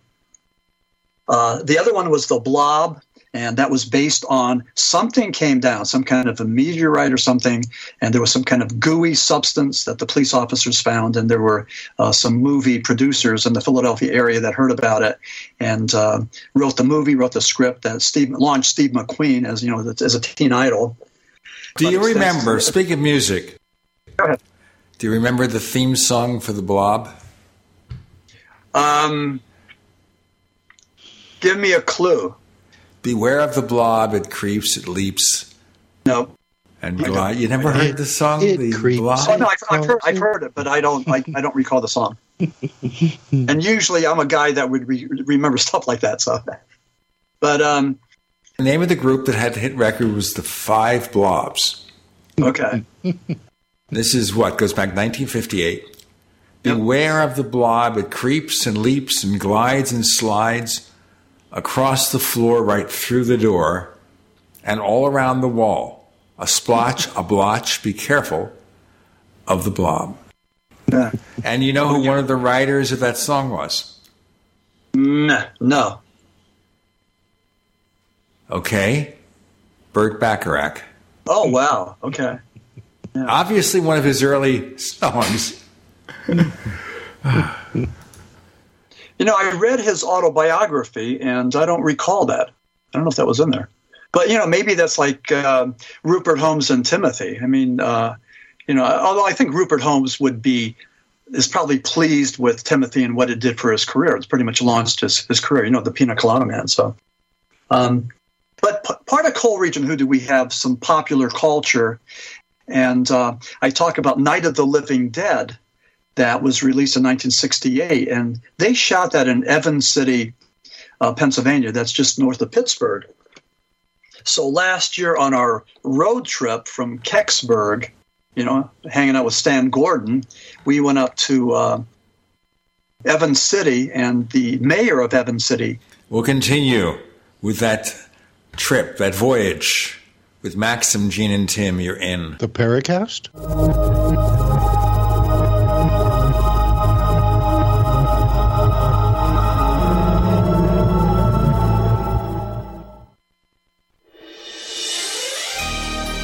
Thank you for listening to GCN. Be sure to visit GCNlive.com today. Do you need a website? Well, you can get a great deal on hosting services with Namecheap's legendary coupon code. They're offering substantial hosting discounts on shared hosting, business hosting, VPS hosting, reseller hosting, and even dedicated servers. Namecheap is preferred by millions. It's backed by a money back guarantee. Use the coupon code LEGENDARY to cash in on the special deal at namecheap.com, namecheap.com. First came Attack of the Rockoids, and it was a critically acclaimed success. And now there's The Coming of the Protectors. A former military intelligence man is contacted by a space woman in a dream. A dream that turns out to be a nightmare because evil forces on her distant planet are planning to conquer the Earth. This is gripping science fiction of the classic kind. Attack of the Rockoids and The Coming of the Protectors. Find out more at rockoids.com. That's rockoids, R O C K O I D S dot com.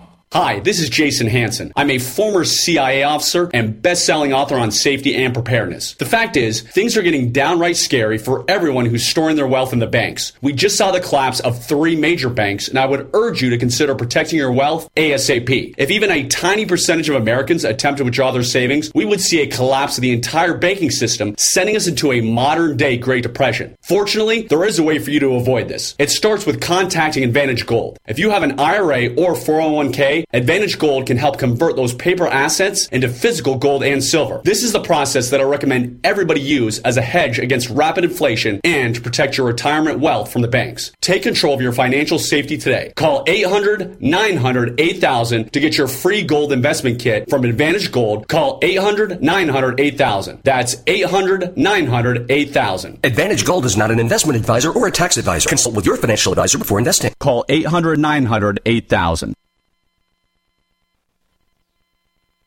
Taheebo Tea Club's original Pure Pau d'Arco Super Tea helps build red corpuscles in the blood, which carry oxygen to our organs and cells. Our organs and cells need oxygen to regenerate themselves. The immune system needs oxygen to develop, and cancer dies in oxygen. So the tea is great for healthy people because it helps build the immune system, and it can truly be miraculous for someone fighting a potentially life-threatening disease due to an infection, diabetes, or cancer.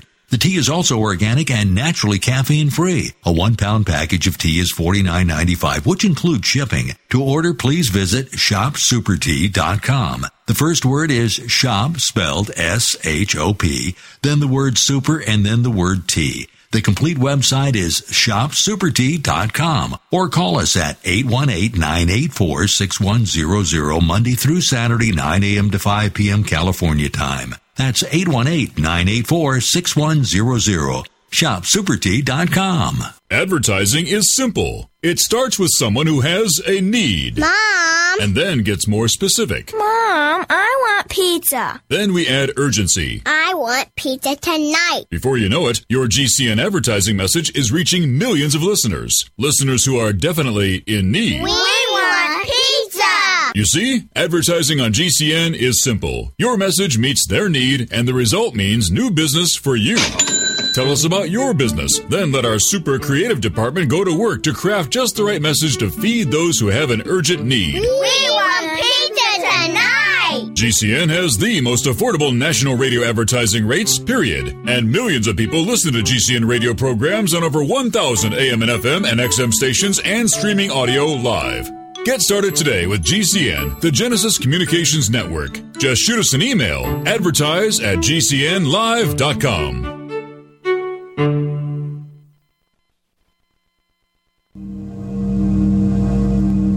This is Leslie Kane, and I'm with the Coalition for Freedom of Information, and you are listening to the Paracast.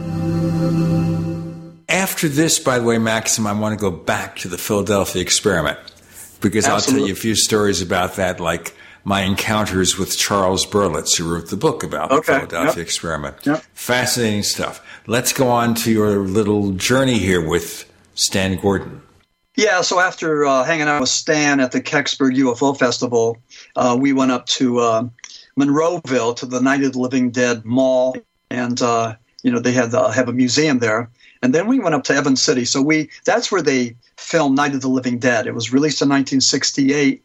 And in my book, I take a look at this. I take a sociological look at this zombie movie you know, it was George Romero's Night of the Living Dead. But I contend that it wasn't so much about zombies, it was about the state of America in 1968. Remember, this was the year that we had the Tet Offensive, the year that North Korea captured the Pueblo. This was when uh, Martin Luther King Jr. and Robert Kennedy were assassinated, when we had the Palm uh, Sunday riots. A hundred cities were burned, were torched, you know, after the assassination of, of, Martin Luther King Jr. So just all kinds of horrible things were happening in the U.S. of A. in 1968. And Night of the Living Dead represented that, that chaotic, uncertain time.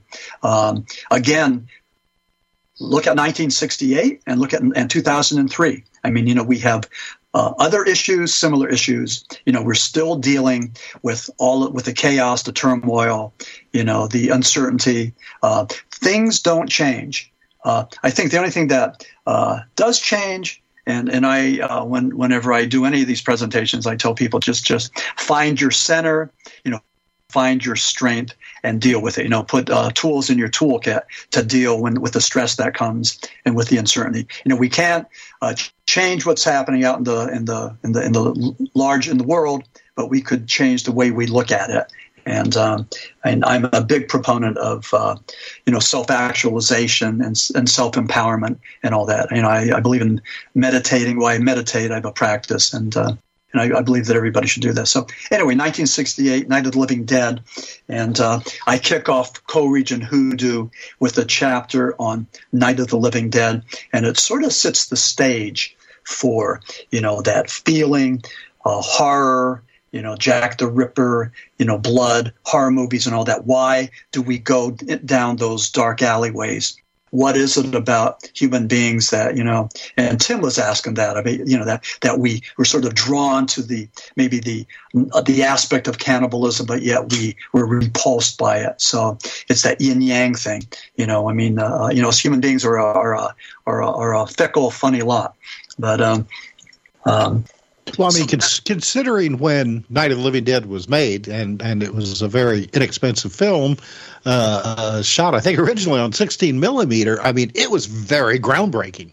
It was groundbreaking. And when you watch it today, I mean, watch the first 15 minutes of it. I mean, you know, the uh, the mood, the black and white, the car going up and down, going to the cemetery. I mean, it's awesome. I mean, they Romero pulled it off. I mean, the camera shots are great and then Johnny and his sister Barbara, and then Johnny says they're coming to get you, Barbara, hmm. and then the zombie comes. I mean, it was a you know pretty classic uh, movie. I mean, they got it right, and uh, you know, yeah, and they did it on the cheap. but it made all kinds of money and it has all kinds of awards and it's still it's uh, listed as one of the uh, one of the best uh, you know uh, most significant movies of all time. So pretty amazing. And then it kicked off the whole genre of zombie movies and The Walking Dead and and all of that. I mean, and and ask yourself why, what draws people to watch uh, a series about about uh, zombies? You know, about flesh-eating zombies. I mean, why would we do that? And uh, and again, uh, Tim, you hit it on the head. You know, we're drawn to things like that. We're repulsed, but we're drawn to it. So it's like, you know, but you watch it and you're safe in your living room. You know that they're not going to get you, so you could go and watch it vicariously and know that they're not going to, you know, eat your flesh. So that's one one reason why we, uh, I think we, we we're attracted to horror movies. You know, we, we there's a certain uh, a feeling of safety, you know, in watching them. Uh, and I, I, agree with that that philosophy, that premise, uh, with the exception of the Saw movies. I mean, man, I just don't like that uh, those Saw movies. I mean, they're just too graphic. I mean, just too uh, don't like somebody taking out my eyeball or you know whatever else they're doing. I mean, uh, those Saw movies are just. Uh, I don't know if they're groundbreaking or what, but they're, uh, you know, uh, they're tough to watch. So now Gene was wanting to know more about the uh, uh, Philadelphia experience based on uh, some experiences that, that he had. But the the section in your book about it, I mean, that's there was information in there with the guy that you interviewed that I don't think I'd ever run across before. Yeah, this is pretty interesting. A lot of the coal region hoodoo is personal. And by that, you know, I had a chance to interview Ed and Lorraine Warren um, in was it 1988, I believe, when they were on a 15 city tour of the book that they wrote, they co-wrote called The Haunted. You know, but the Smurl haunting. So I knew them. I was a patient of Dr. Frederick Santee. He was the White Witch. He was the high priest for the Coven of the Kata, and uh, the, it, his coven was uh, was uh, put together, was ordained by uh, Cybill Shepherd, or Sybil, yeah, Cybill Shepherd, Sybil, yeah, wish, Sybil Link, Leek, Sybil Link, and um, uh, but with um, the Philadelphia experiment, my cousin Jim Furek was a medic, and he was living up in Derry, New Hampshire, and he met this guy Fred Tracy, you know, through the VA, and he told me about Fred, and he said that when and Jim knew that I had an interest in the paranormal, and he said that Fred was involved in the Philadelphia experiment. So uh, I called him up and talked to him a couple times, and then I drove up to Derry, New Hampshire, and interviewed him. And the story was Fred Tracy was served aboard the Antietam. It was an aircraft carrier, and they did a similar experiment with his aircraft carrier. Uh, they, there was a, a, procedure called degaussing. And during World War II, there were these uh, German uh, bombs that were at the bottom of the ocean, and when the uh, ships, American and English ships, would go over that, the magnetic current from the ship would lock in with the with the bomb at the bottom, and exp- the bomb would explode. So the uh, Great Britain f- figured out a way to degauss, and gauss was the level of magnetism that the ship would emit. They found a way to degauss these ships, so they would wrap coils and then sort of electrify the ships and it would make them invisible to these German bombs. So, as the Philadelphia experiment mythology goes, you know, uh, this was a, a, top secret experiment that went awry. And when the ship uh, was, was teleported to Norfolk, when on the way back, men were fused into the bulkheads, men died, men went insane, government cover up, and all this stuff. Fred Tracy, my contact from, from New Hampshire, he was aboard the Antietam and he said that the men experienced all kinds of bizarre things, hair loss, and almost like uh, radiation sickness. So there was they had uh, effects of that. He said that uh, uh Admiral Forrestal came aboard the Antietam and admitted, uh, gave them information about the Philadelphia experiment, and that took place, I believe it was in 41 or 43 and uh, said that this that it actually happened. And Fred Tracy uh, uh, told me about that. So there were several things that Fred Tracy was able to go and uh, and uh, you know elaborate on, you know, that added to the uh, Philadelphia experiment. Um, I was able to talk to, uh, let's say, I was able to track down William Moore, uh, Stanton Friedman.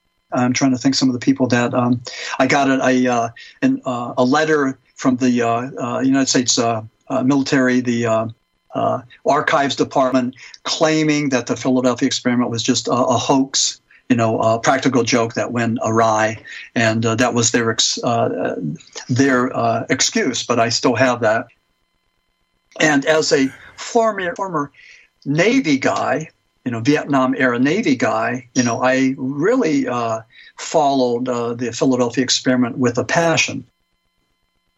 Now, I wanted to tell you a few things that I had going here. Of course, I knew Gray Barker, who was one of the people oh. who followed the Philadelphia experiment, and he reprinted the annotated edition of the okay. case for the UFO by M.K. Jessup. That's the one where Carl Allen or Carlos Allende Yes, from New Kensington. Under different names, and what you can tell yep. me about that guy, under different names, inserted all these crazy comments, and then the U.S. Navy printed a special spiral bound yeah. edition of the book, which existed, by the way, because I had a copy that Gray Barker had published, and that copy I loaned to Charles Berlitz before he wrote his book, The Philadelphia Experiment. More to come with Maxim, Gene, and Tim. You're in the Paracast.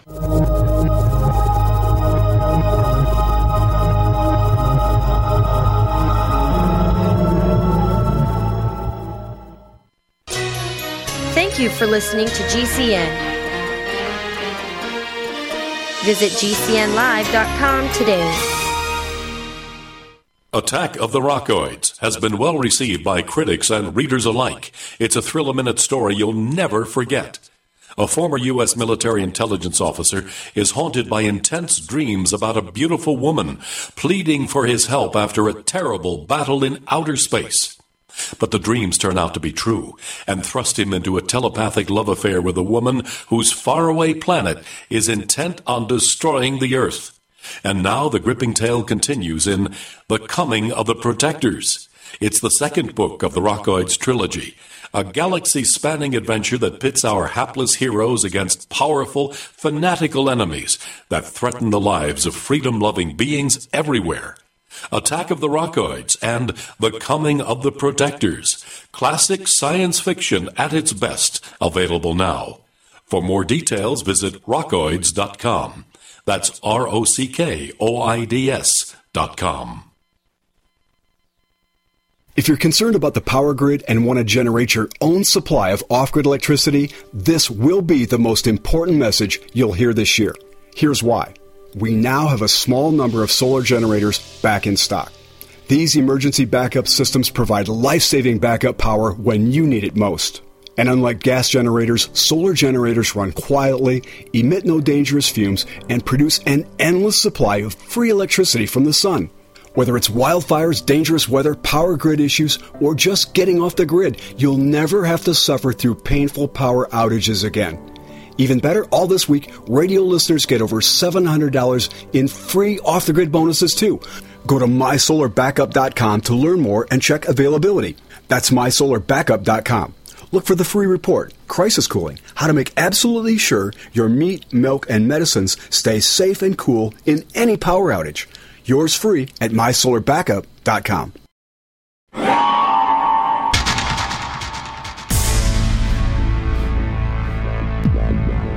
Welcome back to the Paracast, the gold standard of paranormal radio. And now, here's Gene Steinberg. Let's talk about Carlos Allende or Carl Allen. Maxim, what do we know about him? Yeah, strange character. You know, uh, he inserted himself into the Philadelphia experiment. Uh, he was from New Kensington, Pennsylvania. Uh, he was described as being a gypsy, lived on the farm. And what he did was he uh, had all these annotations in the book that Jessup wrote. So he sent it to Jessup. And then, like you said, the military, the Navy got a, a hold of it. Allende, Carlos Allende, seemed to know something about propulsion systems, about uh, Einstein's uh, unification theory. He was warning Jessup to stay away from this, that, could, that it could be dangerous. So that's what uh, he was saying. Towards the end, Jessup thought that he had found some answers. He was going to tell his friend about this. He, contacted him. He was going to tell him about it the next day. And uh, what happened the next day was that in Miami, Florida, at a park, they found uh, Dr. Jessup in his car. It looked like he had committed suicide. There was a, uh, uh a hose going from his exhaust into the car. It looked like that. It looked like he had committed suicide. Other people feel that uh, he might have been murdered because he knew too much, that he was getting too close, you know, to, to a secret you know, we'll never know. But we do know that he was looking forward to getting t- together with his friend on the day that he actually killed himself. So, uh, to me, I think that his his death is uh, problematic. And again, we won't know. You know, uh, a lot of times with uh, you know some of these secret government agencies you know, that we may not even know about. And I don't even mean the CIA, but some of these agencies they will find ways to discredit you if you come too close, or even take you out. I mean, I mean, they could do some radical things, and throughout history, we've seen things like that. I want to bring up something here. Curious, who was the friend that MK Jessup was trying to contact? Yeah, and that was the guy that he was going to talk to just before um, his suicide, and it was uh, his friend was uh, Dr. J. Manson Valentine, and uh, okay. That was April 19th of 1959. So Jessup contacted Valentine. He said he made a breakthrough regarding the Philadelphia experiment. So they agreed to meet the next day. So that was going to be April the 20th. And on April 20th, uh, they found Jessup in a Florida park. He had a 58 Chevy station wagon, and uh, the engine was still running. There was a hose pipe attached to the exhaust. It was fed through the driver's side window and all evidence indicated that Jessup had taken his own life. So we don't know, you know, don't know what happened, and we will never know. So there's just the conjecture. And that's how I ended the um, chapter on the Philadelphia experiment. And there's the final paragraph, if I could. Let me just read that. This is in the uh, Philadelphia experiment. Sure. In Coal Region Hoodoo. But Moore's conclusion leaves much to be desired. After over 75 years, the Philadelphia experiment remains one of the most obscure wartime mysteries and an anomaly that simply refuses to go away. And again, this is the 80 year anniversary of that. And although Jessup's death was considered an apparent suicide, some believe that he had been murdered for what he knew about UFOs, anti gravity propulsion, and the Philadelphia experiment. So we don't know. And William Moore, who was the co-author of the Philadelphia experiment, he thought that the Navy successfully made the uh, Eldridge invisible, but then teleported it over those 200 miles, killing two men in the process. So that was, you know, what he said. William Moore is an interesting case. Now, going back to my encounters with his co-author Charles Berlitz, Berlitz had written a book about the Bermuda Triangle. Right. I was working with a small newsstand paranormal magazine, Beyond Reality, with a guy named Harry Belil. And he did one of these local cable access TV shows. But Harry, of course, with his deep New York accent, was not the greatest TV person because I had a broadcast background. I hosted the show. Berlitz was on one of the episodes and he announced that he was looking for the annotated edition. So on the show, I said, I have a copy.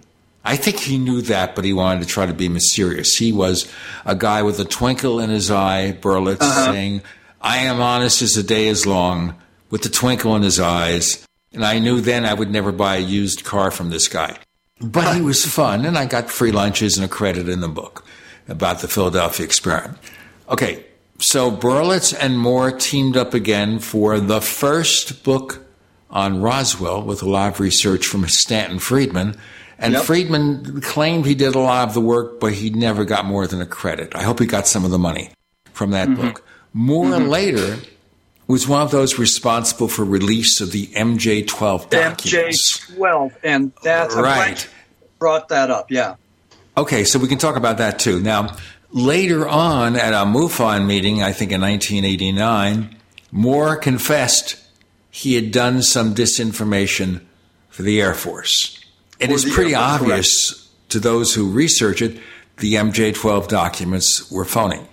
Right. Doesn't mean there may have not been a real agency on which it was based, but it was a phony.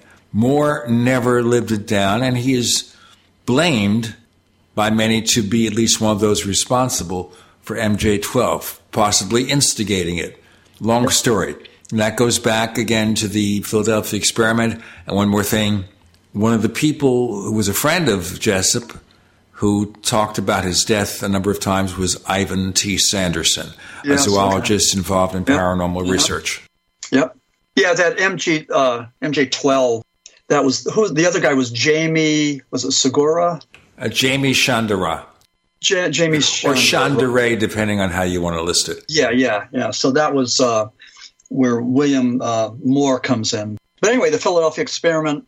I think it's going to get a lot of attention this year. You know, when people revisit it, and um, you know, just pretty amazing stuff. What what what happened? Again, the motion picture uh, is not true to the narrative. It just goes into another another sci-fi uh, you know direction. But interesting uh, topic nonetheless. So It was kind of a B movie, really. It wasn't Yeah. a really high caliber A list movie. It was a B movie, not much Mm-hmm. more than a TV movie, but there was a sequel. I don't know if I saw the sequel. So I was saying early on that I have seen flying saucers. Yeah, let's hear let's hear about that. Yeah, yeah. So um, back during the Vietnam War, I was uh, I was in the Navy. I was uh, ab- served aboard the USS Constellation. It was an aircraft carrier, CVA-64. It was an attack carrier, and we'd go over there into the Gulf of Tonkin, and we would do our alpha strikes. Uh, uh, again, I was a radarman, and me and my shipmates, you know, in CIC, Combat Information Center, you know, you've seen these in all the war movies with the status board and all that. Uh, that's where we were. But we would see bogeys, and these were solid, tangible contacts. They were faster than anything that we had or the Soviet Union at the time had. And they would make sharp turns and everything. We had a logbook. We would go and log in their UFO. So we would put these UFO sightings there. Keep in mind that most of us guys were 20 or younger. We were just like little babies fighting this war. We were told to keep our mouth shut about what we saw. You know, not don't talk about the UFOs. So this was back in in the 60s and a lot of us saw them. And I remember I would go through these logbooks and see all these UFO sightings. And then the next day, those logbooks would disappear and there would be a new one. So that was back, say, 1968. Flash forward to maybe three years ago. And what's changed? Well, the Pentagon has a group, a task force now called the uh, Unidentified Aerial Phenomenon. And they're saying, claiming that 3% of the things that Navy pilots see, they can identify. Out of those 3% of the things they can identify, they're claiming that they're either they either belong to us or maybe Russia, China, or Iran, or maybe they're extraterrestrial. Now, there's one interesting thing about how that works, and that is the Pentagon, and this, by the way, the group is now called AARO. You know, which sounds to me like APRO, a UFO organization of the 50s and 60s. But one thing they always say yes, we have objects that are not identified, but there is no evidence they're extraterrestrial or have any kind of off world or advanced technology component. But of course, that's what they've been saying since the 1940s. So we're Yeah, I going to go with that. Maxim Furek is joining us with Tim Swartz, Gene Steinberg. You're in The Paracast.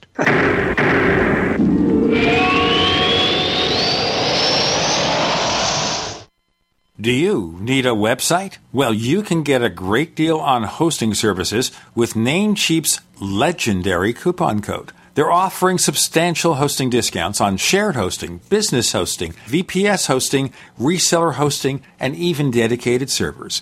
Namecheap is preferred by millions. It's backed by a money back guarantee. Use the coupon code LEGENDARY to cash in on the special deal at namecheap.com, namecheap.com. First came Attack of the Rockoids, and it was a critically acclaimed success. And now there is The Coming of the Protectors. A former military intelligence man is contacted by a space woman in a dream, a dream that turns out to be a nightmare because evil forces on her distant planet are planning to conquer the Earth. This is gripping science fiction of the classic kind. Attack of the Rockoids and The Coming of the Protectors. Find out more at rockoids.com. That's rockoids, R O C K O I D S dot com.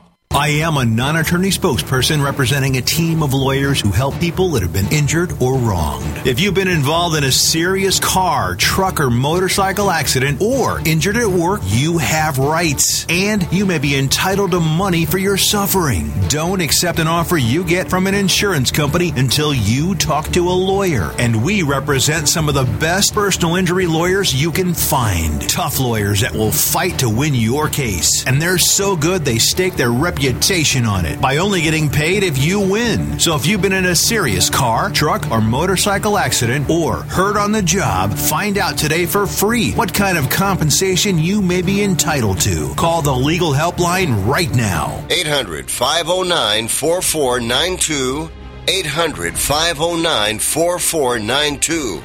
800 509 4492. That's 800 509 4492.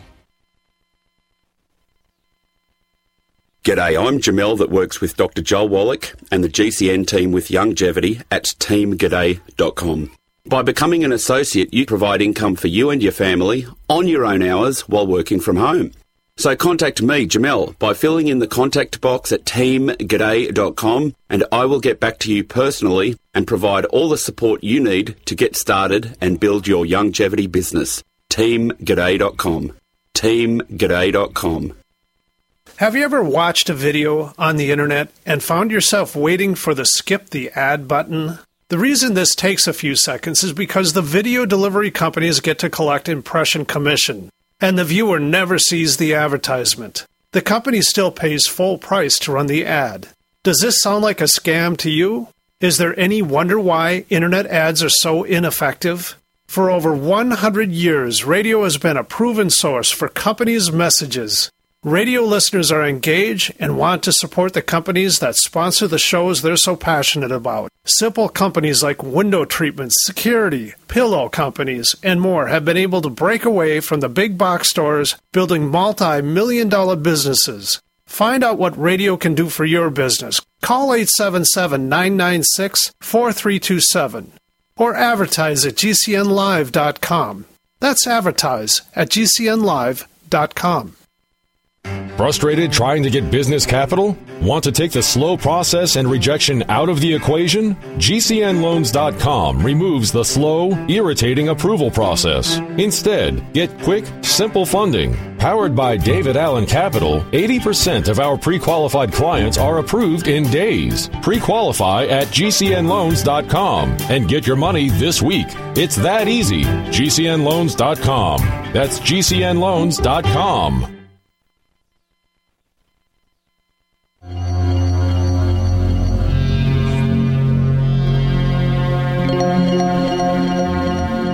Hi, my name is Richard Dolan. You're listening to the Paracast.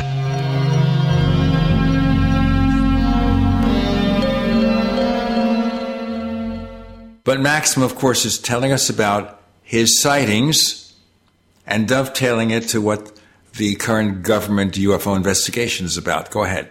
Yes, so the Pentagon is admitting that we're seeing things, and, and they're asking pilots to come forward to report these things. Now, in the past, in the recent past, if you would come forward, a lot of times there would be there would be this castigation. You know, they would view you in a negative light. That maybe you're uh, emotional or you're, needy, you're looking for attention, you're mentally imbalanced, whatever. I mean, they would find a way to shut you down and be disrespectful. So a lot of people did not come forward, you know, telling about things that they saw, these anomalies that they saw in the night now at least there seems to be maybe a platform or maybe a climate where people you know uh, will be a little bit more candid about what what they see. So that's the one thing. So the government's stance seems to have changed. The the name uh, unidentified aerial phenomena has changed. The shapes continue to be the tiktoks and the uh, cigar shapes and we're you know we're seeing the the orbs and there's been some interesting videos of these orbs over the Middle East that just maneuver and zigzag, and they're just like back in the 60s. They go faster than anything we have.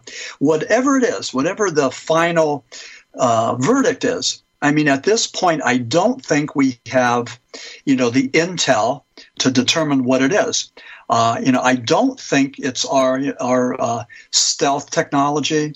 You know, uh, you know, I don't know if we're capable of keeping that our stealth technology under wraps, but I don't think it's that. I think it's something else. Now, is it interplanetary uh, in nature, or is it interdimensional? And you know, you need to sort of take a look at that. Maybe Einstein was right about that wormhole theory. Maybe, maybe we're being visited, but if we are, for what purpose and to what end? And, you know, and if we are being visited, we have been visited, you know, for, for years, you know, for decades. And what exactly is the purpose of that? I mean, you know, I mean, why not make contact? I mean, we're ready for that. You know, I mean, a lot of us would love to have that experience. So, so a lot of this is just, you know, unknown, and we're we're looking for answers. And you know, I do this as a student of the paranormal. I do this as an academic, looking for answers. And um, when I was writing the Sheppton book, I wanted to call it the Sheppton Convergence because there was a convergence of themes.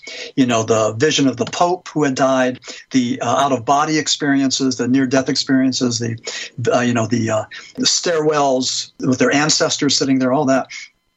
But um, uh, I lost my train of thought. Give me a, a kick in the in the head or uh, well, you were you were talking about uh, uh, Sheppton and the uh, connections with uh, the UFOs uh, and the uh, sightings in the mines. That yeah, yeah. So so. so what has changed is, you know, the, I think the government stance, some of the shapes, the name, you know, the climate, so that's all changed. But with my Sheppton book, I wanted to call it the Sheppton Convergence because all these different themes. And I, I, was thinking, don't do that because you know you don't need to reinvent the wheel, and you don't need to muddy the waters by having additional uh, verbiage or terminology. You know. Uh, J. Allen Hynek talked about levels of strangeness. You know, if you see a light in the sky, it may be uh, low strangeness. If you see that light that orb that hovers over a car and the engine cuts out. You know, it may be uh, an indication of high strangeness. So my uh, terminology of uh, convergence, I just decided to not even use that anymore because Hynek has already given us that definition.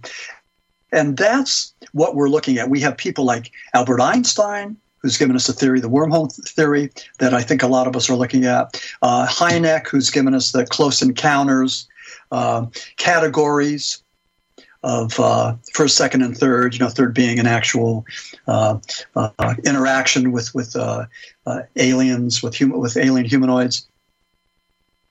So we have people like Hynek and Einstein and Carl Sagan you know, who have, are helping with us with the terminology so that at least we can take these themes and put it someplace and then, you know, collect that data.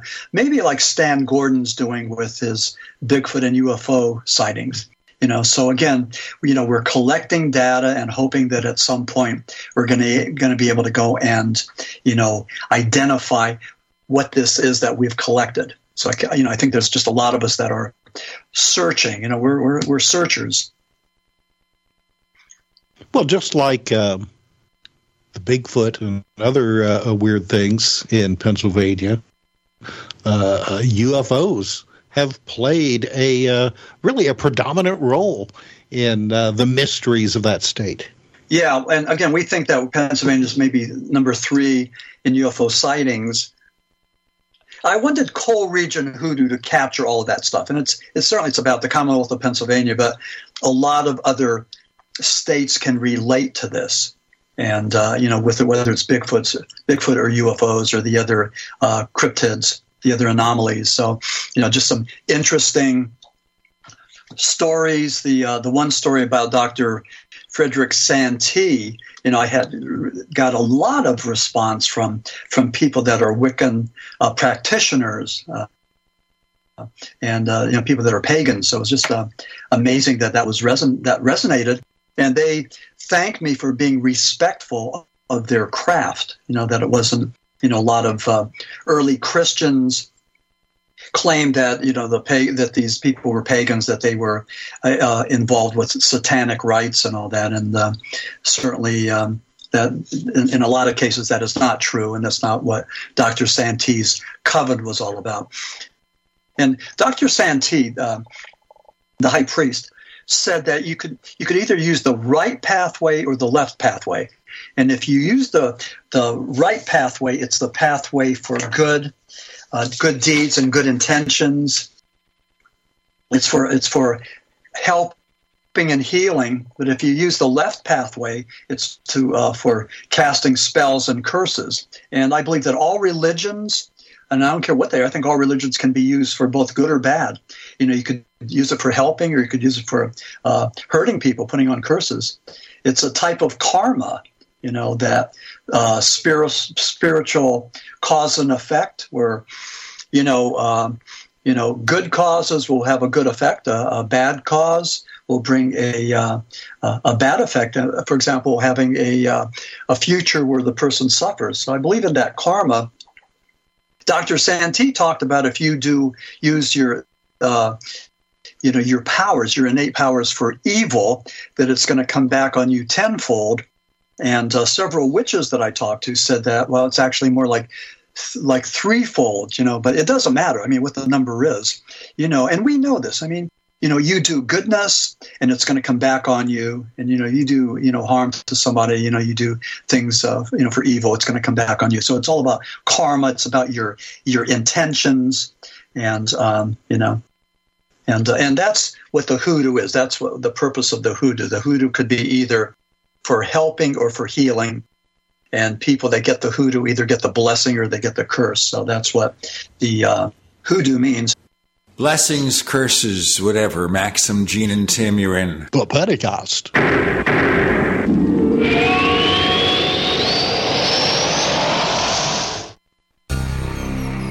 Thank you for listening to GCN. Visit GCNlive.com today. I had no idea it would destroy my life. But before it happened, I had a successful business in Austin, Texas. Everyone laughed at me when I shut that business down, but I could not ignore the wake up call. I was volunteering on a project to get locally grown food into a school. That project was a complete failure, and I discovered that there were few local farmers. There's only four days worth of food in the grocery stores, and everything comes 1,500 miles via a just in time trucking system. I lost friends and family who told me I was crazy to worry about that, but I kept at it. I'm Marjory Wildcraft. Those of us who know what's going on in the world know you need to become self-reliant before the dollar collapses. I've created a free webinar at gcnfood.com. I can show you, like I've shown hundreds of thousands of people, how to grow lots of food, even if you have no experience, you're older, or you're out of shape. Do it now before the stores are boarded up and food is not available at any price. Go to gcnfood.com gcnfood.com.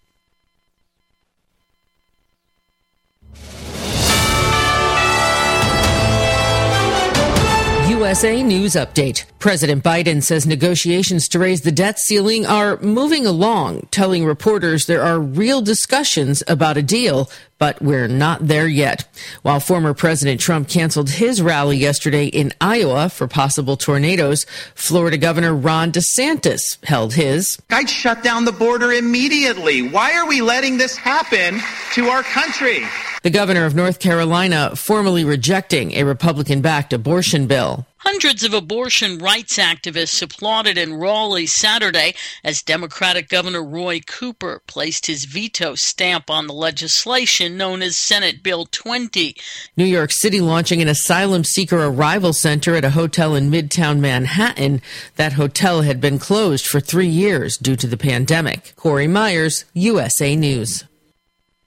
Airlines have just reduced their prices even more. Book 30 days in advance and save big. Want the absolute lowest prices on your airline tickets? Then call the low cost airlines travel hotline right now for prices so low we can't publish them anywhere. The only way to access our low rates and save up to 70% is to call. Save hundreds on your vacation tickets by calling right now. You can fly anywhere in the world and pay discount prices on your airline airline tickets. Book a flight today to London, Paris, Madrid, or anywhere else you want to go and pay a lot less guaranteed. Call the International Travel Department right now at Low Cost Airlines. 802 341 4535. 802 341 4535. 802 341 4535. That's 802 341 4535. Hi, I'm Dr. Joel Wallach, the Dead Doctors Don't Lie guy. There's no reason why you shouldn't live to be at least 100 and have a great time getting there. And I'm going to give you a free copy of my lecture that tells you exactly how to do it. In fact, after you've lived a long and healthy life, there should be only two documents in your medical chart a birth certificate and a death certificate. I'm Dr. Wallach with a warning. If you have a four inch medical chart, if you take prescription drugs for high cholesterol, high blood pressure, arthritis, joint pains, and other health issues, the medical profession is failing you. They're using you for an ATM machine. My free lecture is going to reveal what pharmaceutical companies don't want you to know. There's been groundbreaking research and discoveries on how to effectively treat or eliminate over 900 different diseases naturally, and it's all in my free lecture called Deadly Recipe. So call toll free 1 855 79 Young. Again, that's toll free 1 855 79 Young. 1 855 79 Young.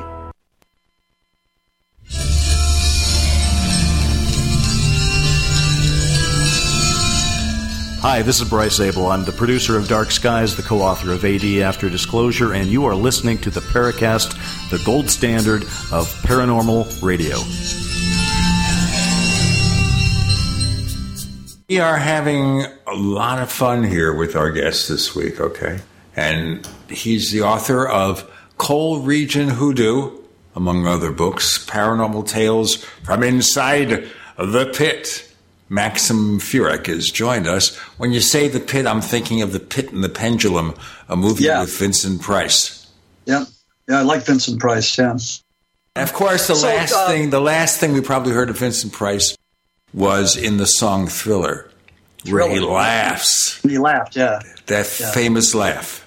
Uh-huh. Yeah, I like Vincent Price. I liked uh, Roger Corman. I liked what they did with Edgar Allan Poe stories. And what's interesting, uh, talking about horror movies, um, I think it was 1960, Fall of the House of Usher came out. And that became a mainstream movie. I mean, America went out to see that movie, this horror movie. And so uh, Roger Corman realized that he was onto something. So he signed up Vincent Price and they did all of them. You know, Mask of the Red Death.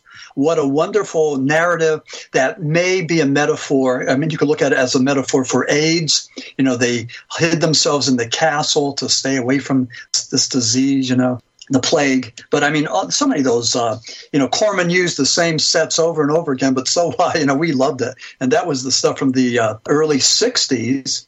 And that was just before Beatlemania. So before Beatlemania, we had Poe Mania.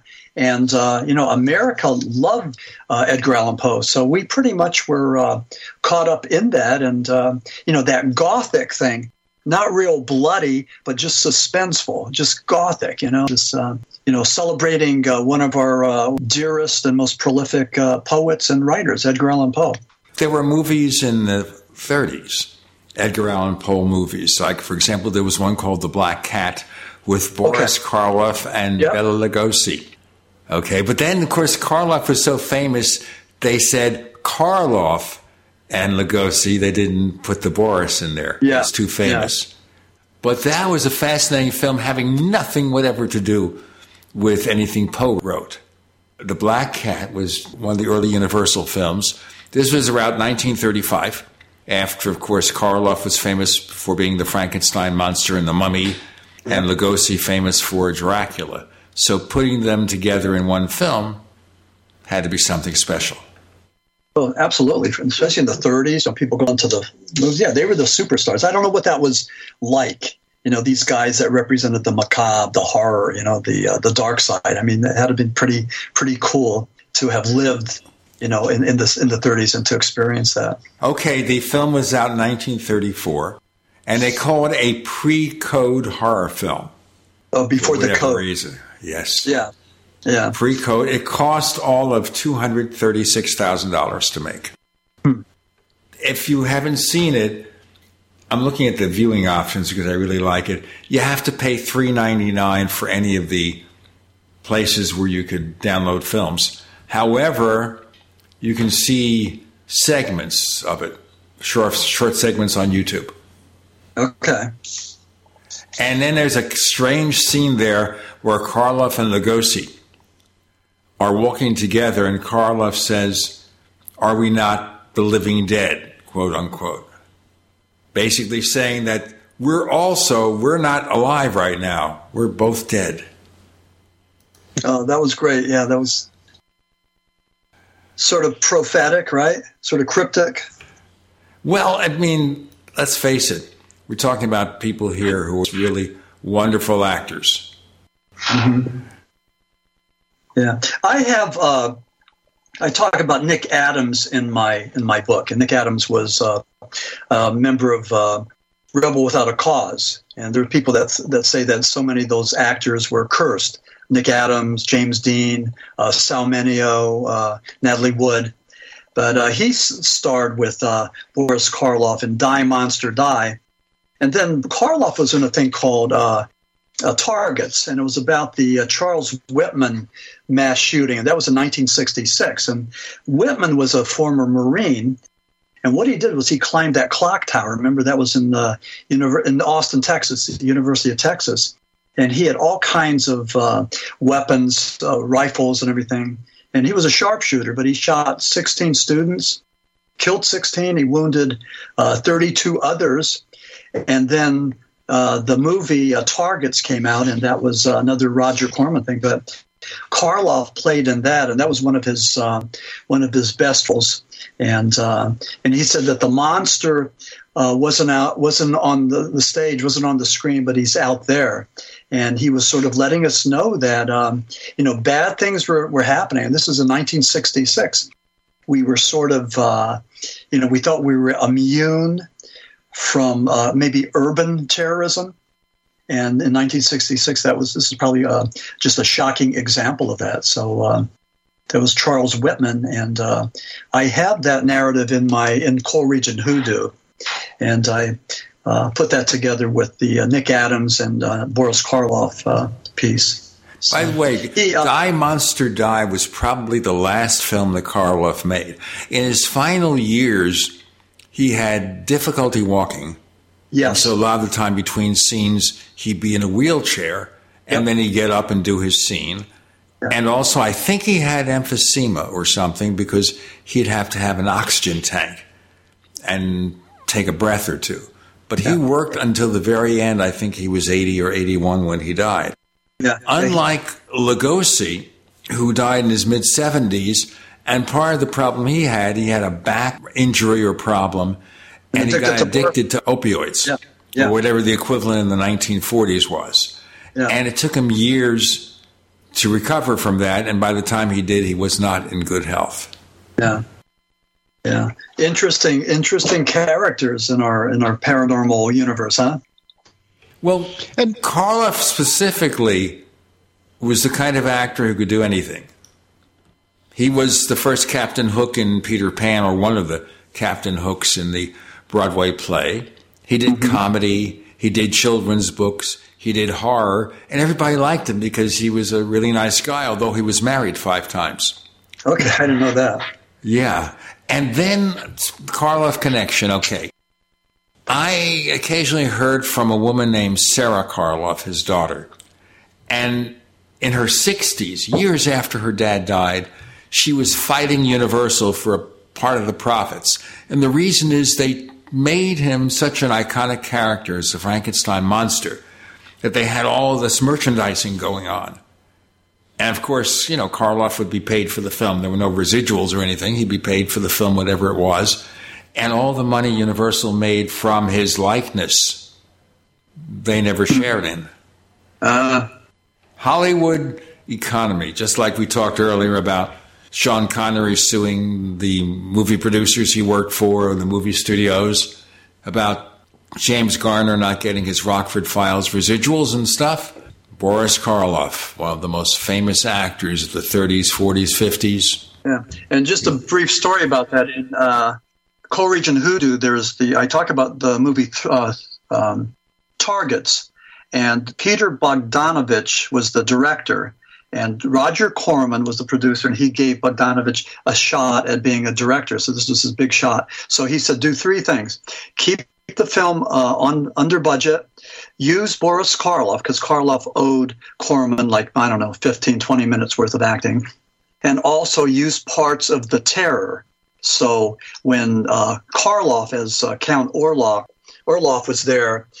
Sh- he's there at the drive-in, and they're showing the terror on the screen. And that's when Karloff said that the real monster is not on the screen, but it's out there.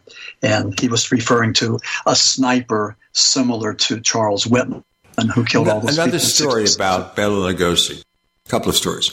One, of course, the final films that he did were for Ed Wood, who made the worst Oh, Ed films. Wood, yeah, okay, yeah. His films were so bad they were good. Yeah, I know. Okay. now, one of the legends here, and I'll tell you that legend in our next segment with our guest this week, Maxim Gene. And Tim, you're in. Yeah, the Paracast.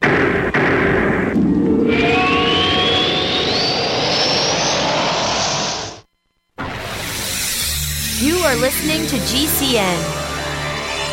Visit GCNlive.com today. Hey, listeners, I want you to have the entire Paracast experience. So I'd like to tell you about After the Paracast. After the Paracast is an exclusive feature for subscribers to the Paracast Plus.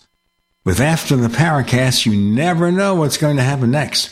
After the Paracast features color commentary, special interviews, and further conversations with Paracast guests. With Paracast Plus, you can download a very special enhanced version of the Paracast also. We do offer exclusive music, videos, and more features are coming. To get more info about subscribing, please visit theparacast.plus. Once again, theparacast.plus. Prices start just $1.50 a week, less than a cup of coffee at your local convenience store. Check out theparacast.plus to learn more about Paracast Plus. No matter where you live, what you make, or who you voted for, there are some things that will impact all of us soon.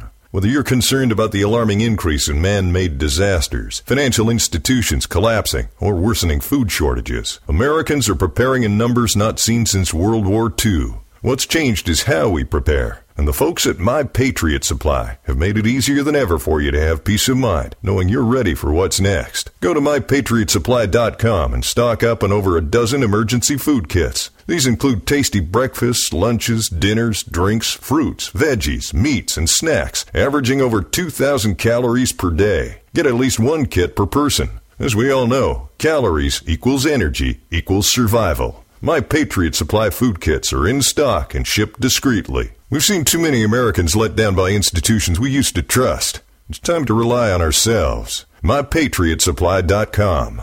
MyPatriotSupply.com.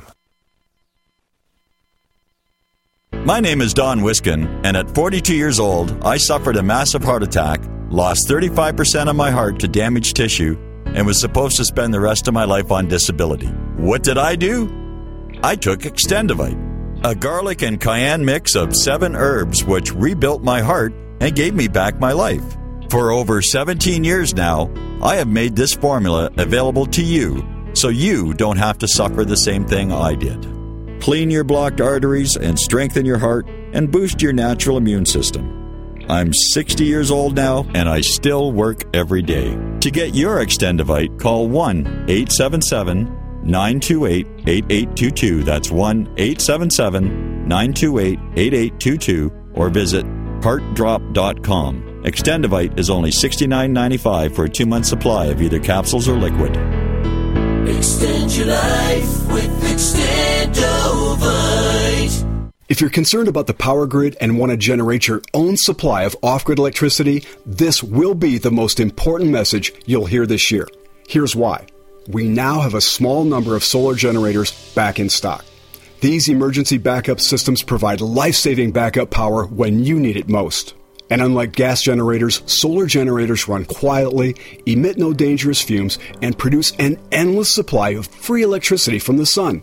Whether it's wildfires, dangerous weather, power grid issues, or just getting off the grid, you'll never have to suffer through painful power outages again. Even better, all this week, radio listeners get over $700 in free off the grid bonuses too. Go to mysolarbackup.com to learn more and check availability. That's mysolarbackup.com. Look for the free report, Crisis Cooling, how to make absolutely sure your meat, milk, and medicines stay safe and cool in any power outage. Yours free at mysolarbackup.com.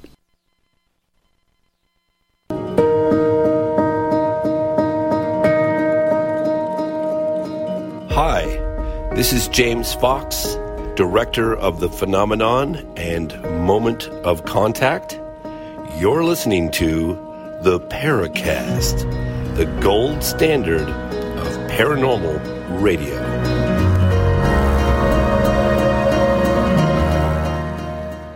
So Lugosi did his final films for Ed Wood. As a matter of fact, there was a film called Ed Wood, uh-huh. which featured black and white, kind of a bio, a Tim Burton film. Johnny Depp as Ed Wood, and Martin Landau played Bela Lugosi, and won a Best Supporting Actor Correct. award yeah. for it. Although to me, the Hungarian accent was too Jewish, to be blunt about it. But Martin Landau was a terrific actor. Okay, the last film that he did, and I think it was Plan 9 from Outer Space, Lugosi died before the film was made. But he was walking around with this hooded cape like Dracula. Mm-hmm. And he was dead. So what did Ed Wood do? He was a one hit wonder in terms of filming. He'd never do a retake. Kind of like Clint Eastwood, except Clint Eastwood does good films. Anyway, so what are you going to do? You're a star of the film. Bela Lugosi is dead. He had his chiropractor, who was kind of the same size and build as Lugosi, take on the role and do the final scenes because you didn't see the face and there was no speaking part. Mm-hmm. Ed Wood, ingenious. Yeah. I thought that was a great movie. I loved Ed Wood. I mean, just like the way they put it together, it had a good feel to it. You know, the movie within a movie. And the other thing, of course, is a famous sci fi personage of the 30s, 40s, 50s, and monster films, Forrest J. Ackerman. Oh, who, yeah. by the way, worked with Ray Palmer and was a friend of Ray Palmer's. Then, of course, he did famous Monsters of Filmland. And when he traveled, he wore a ring, which was Bela Lugosi's Dracula ring. Oh, wow. Forrest J. Ackerman. Of course, he had this fabulous home in L.A. with all these horror and sci-fi memorabilia mm-hmm. there. Was he a Philadelphia guy? Forrest Ackerman? I don't know. I knew him slightly. Okay, okay. Believe it or not. I met him the first time when he offered in Famous Monsters to visit the home of readers if you wrote a letter. Okay? By the way, he was born okay. in L.A. Okay. Okay. So they offered to come to the home of readers who wrote the nicest letter. Now, me being a writer, I was 17 or 18 years old at the time. They said, okay, we'll invite several people to come to your house, which they did. And my mom prepared lunch. And I set up recording studios, kind of, with a mixer and several mics and a tape recorder to pick everything else up. And he stayed about an hour and he was wearing the Dracula ring in his travels. awesome. I don't have the recording. That's like 500 tape recorders ago. I had two tape recorders. I mean, I was really into the recording studio thing at that time. Mm-hmm. And I'm still doing it, so I'm never, I'm living my childhood now. I have a real mixer, an analog mixer with a digital output. I have a real microphone here. I have, and instead, of course, a tape recorder, I have my iMac. But just think, I never grew up. The acoustics, by the way, are just about perfect. I mean, it just, uh, you know, both you guys sound really good. So, I'm just in a room without any baffling, but what happens is here is that the microphone is highly directional. And I speak very loud. Let's get back to the world of the paranormal, even though there's so much of that intrinsic to our movies and novels, because a lot of times horror legends came from the paranormal over the centuries. yeah, absolutely. So, of course, we have stories like the late Linda Godfrey wrote in real wolfmen, people who thought they were wolves. And of course, we did horror films about them. But she, in her day, would look over the legends of creatures like that. And Hollywood, of course, would take that and come up with stories. Certainly, mass killers like the alleged Vlad the Impaler influenced Bram Stoker to write about Dracula.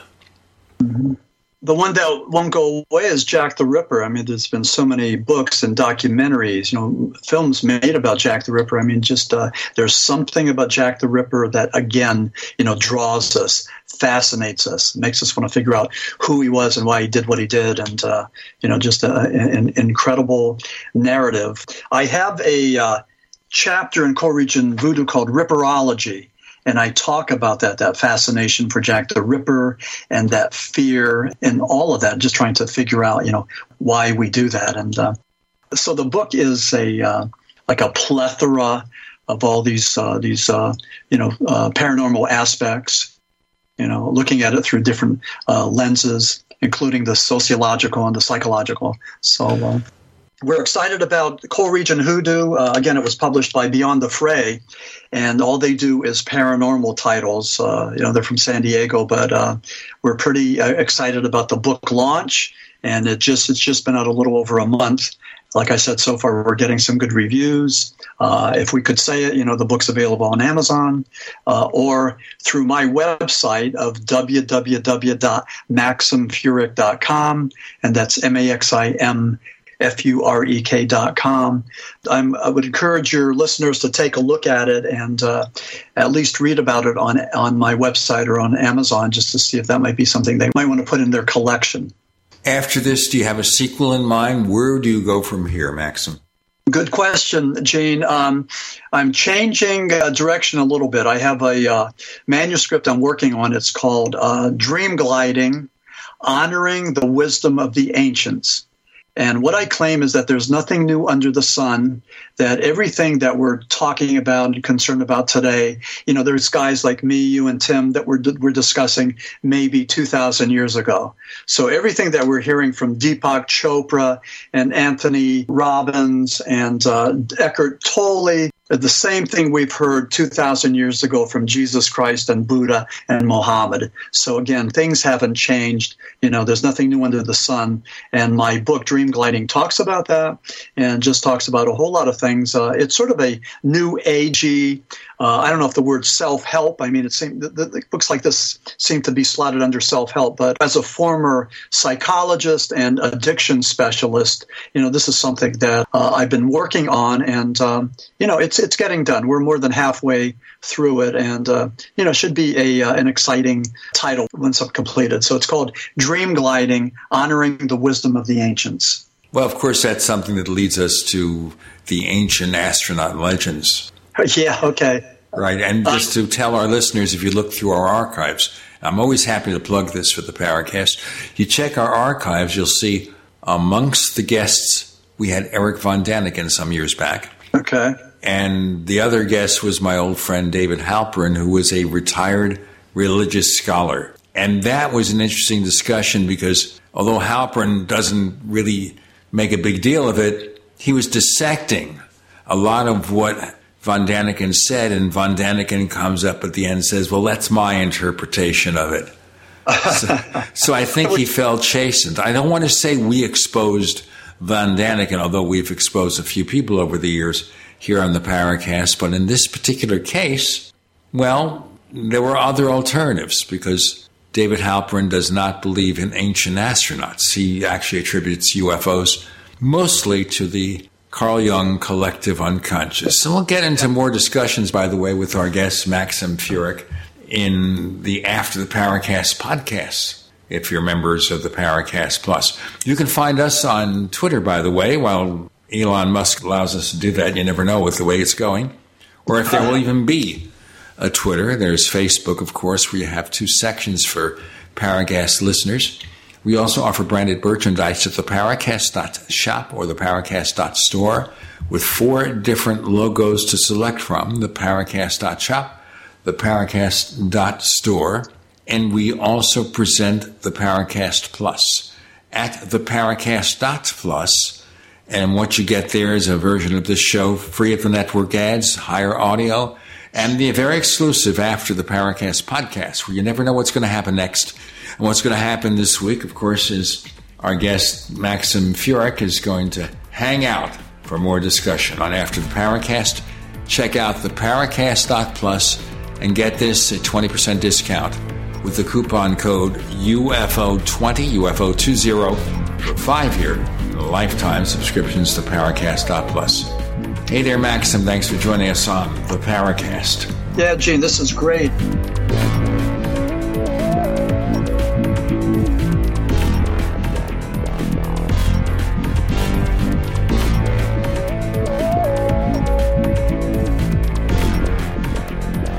The Paracast, featuring Gene Steinberg, is a copyrighted presentation of Making the Impossible Incorporated. Tune in next week for a new adventure in The Paracast.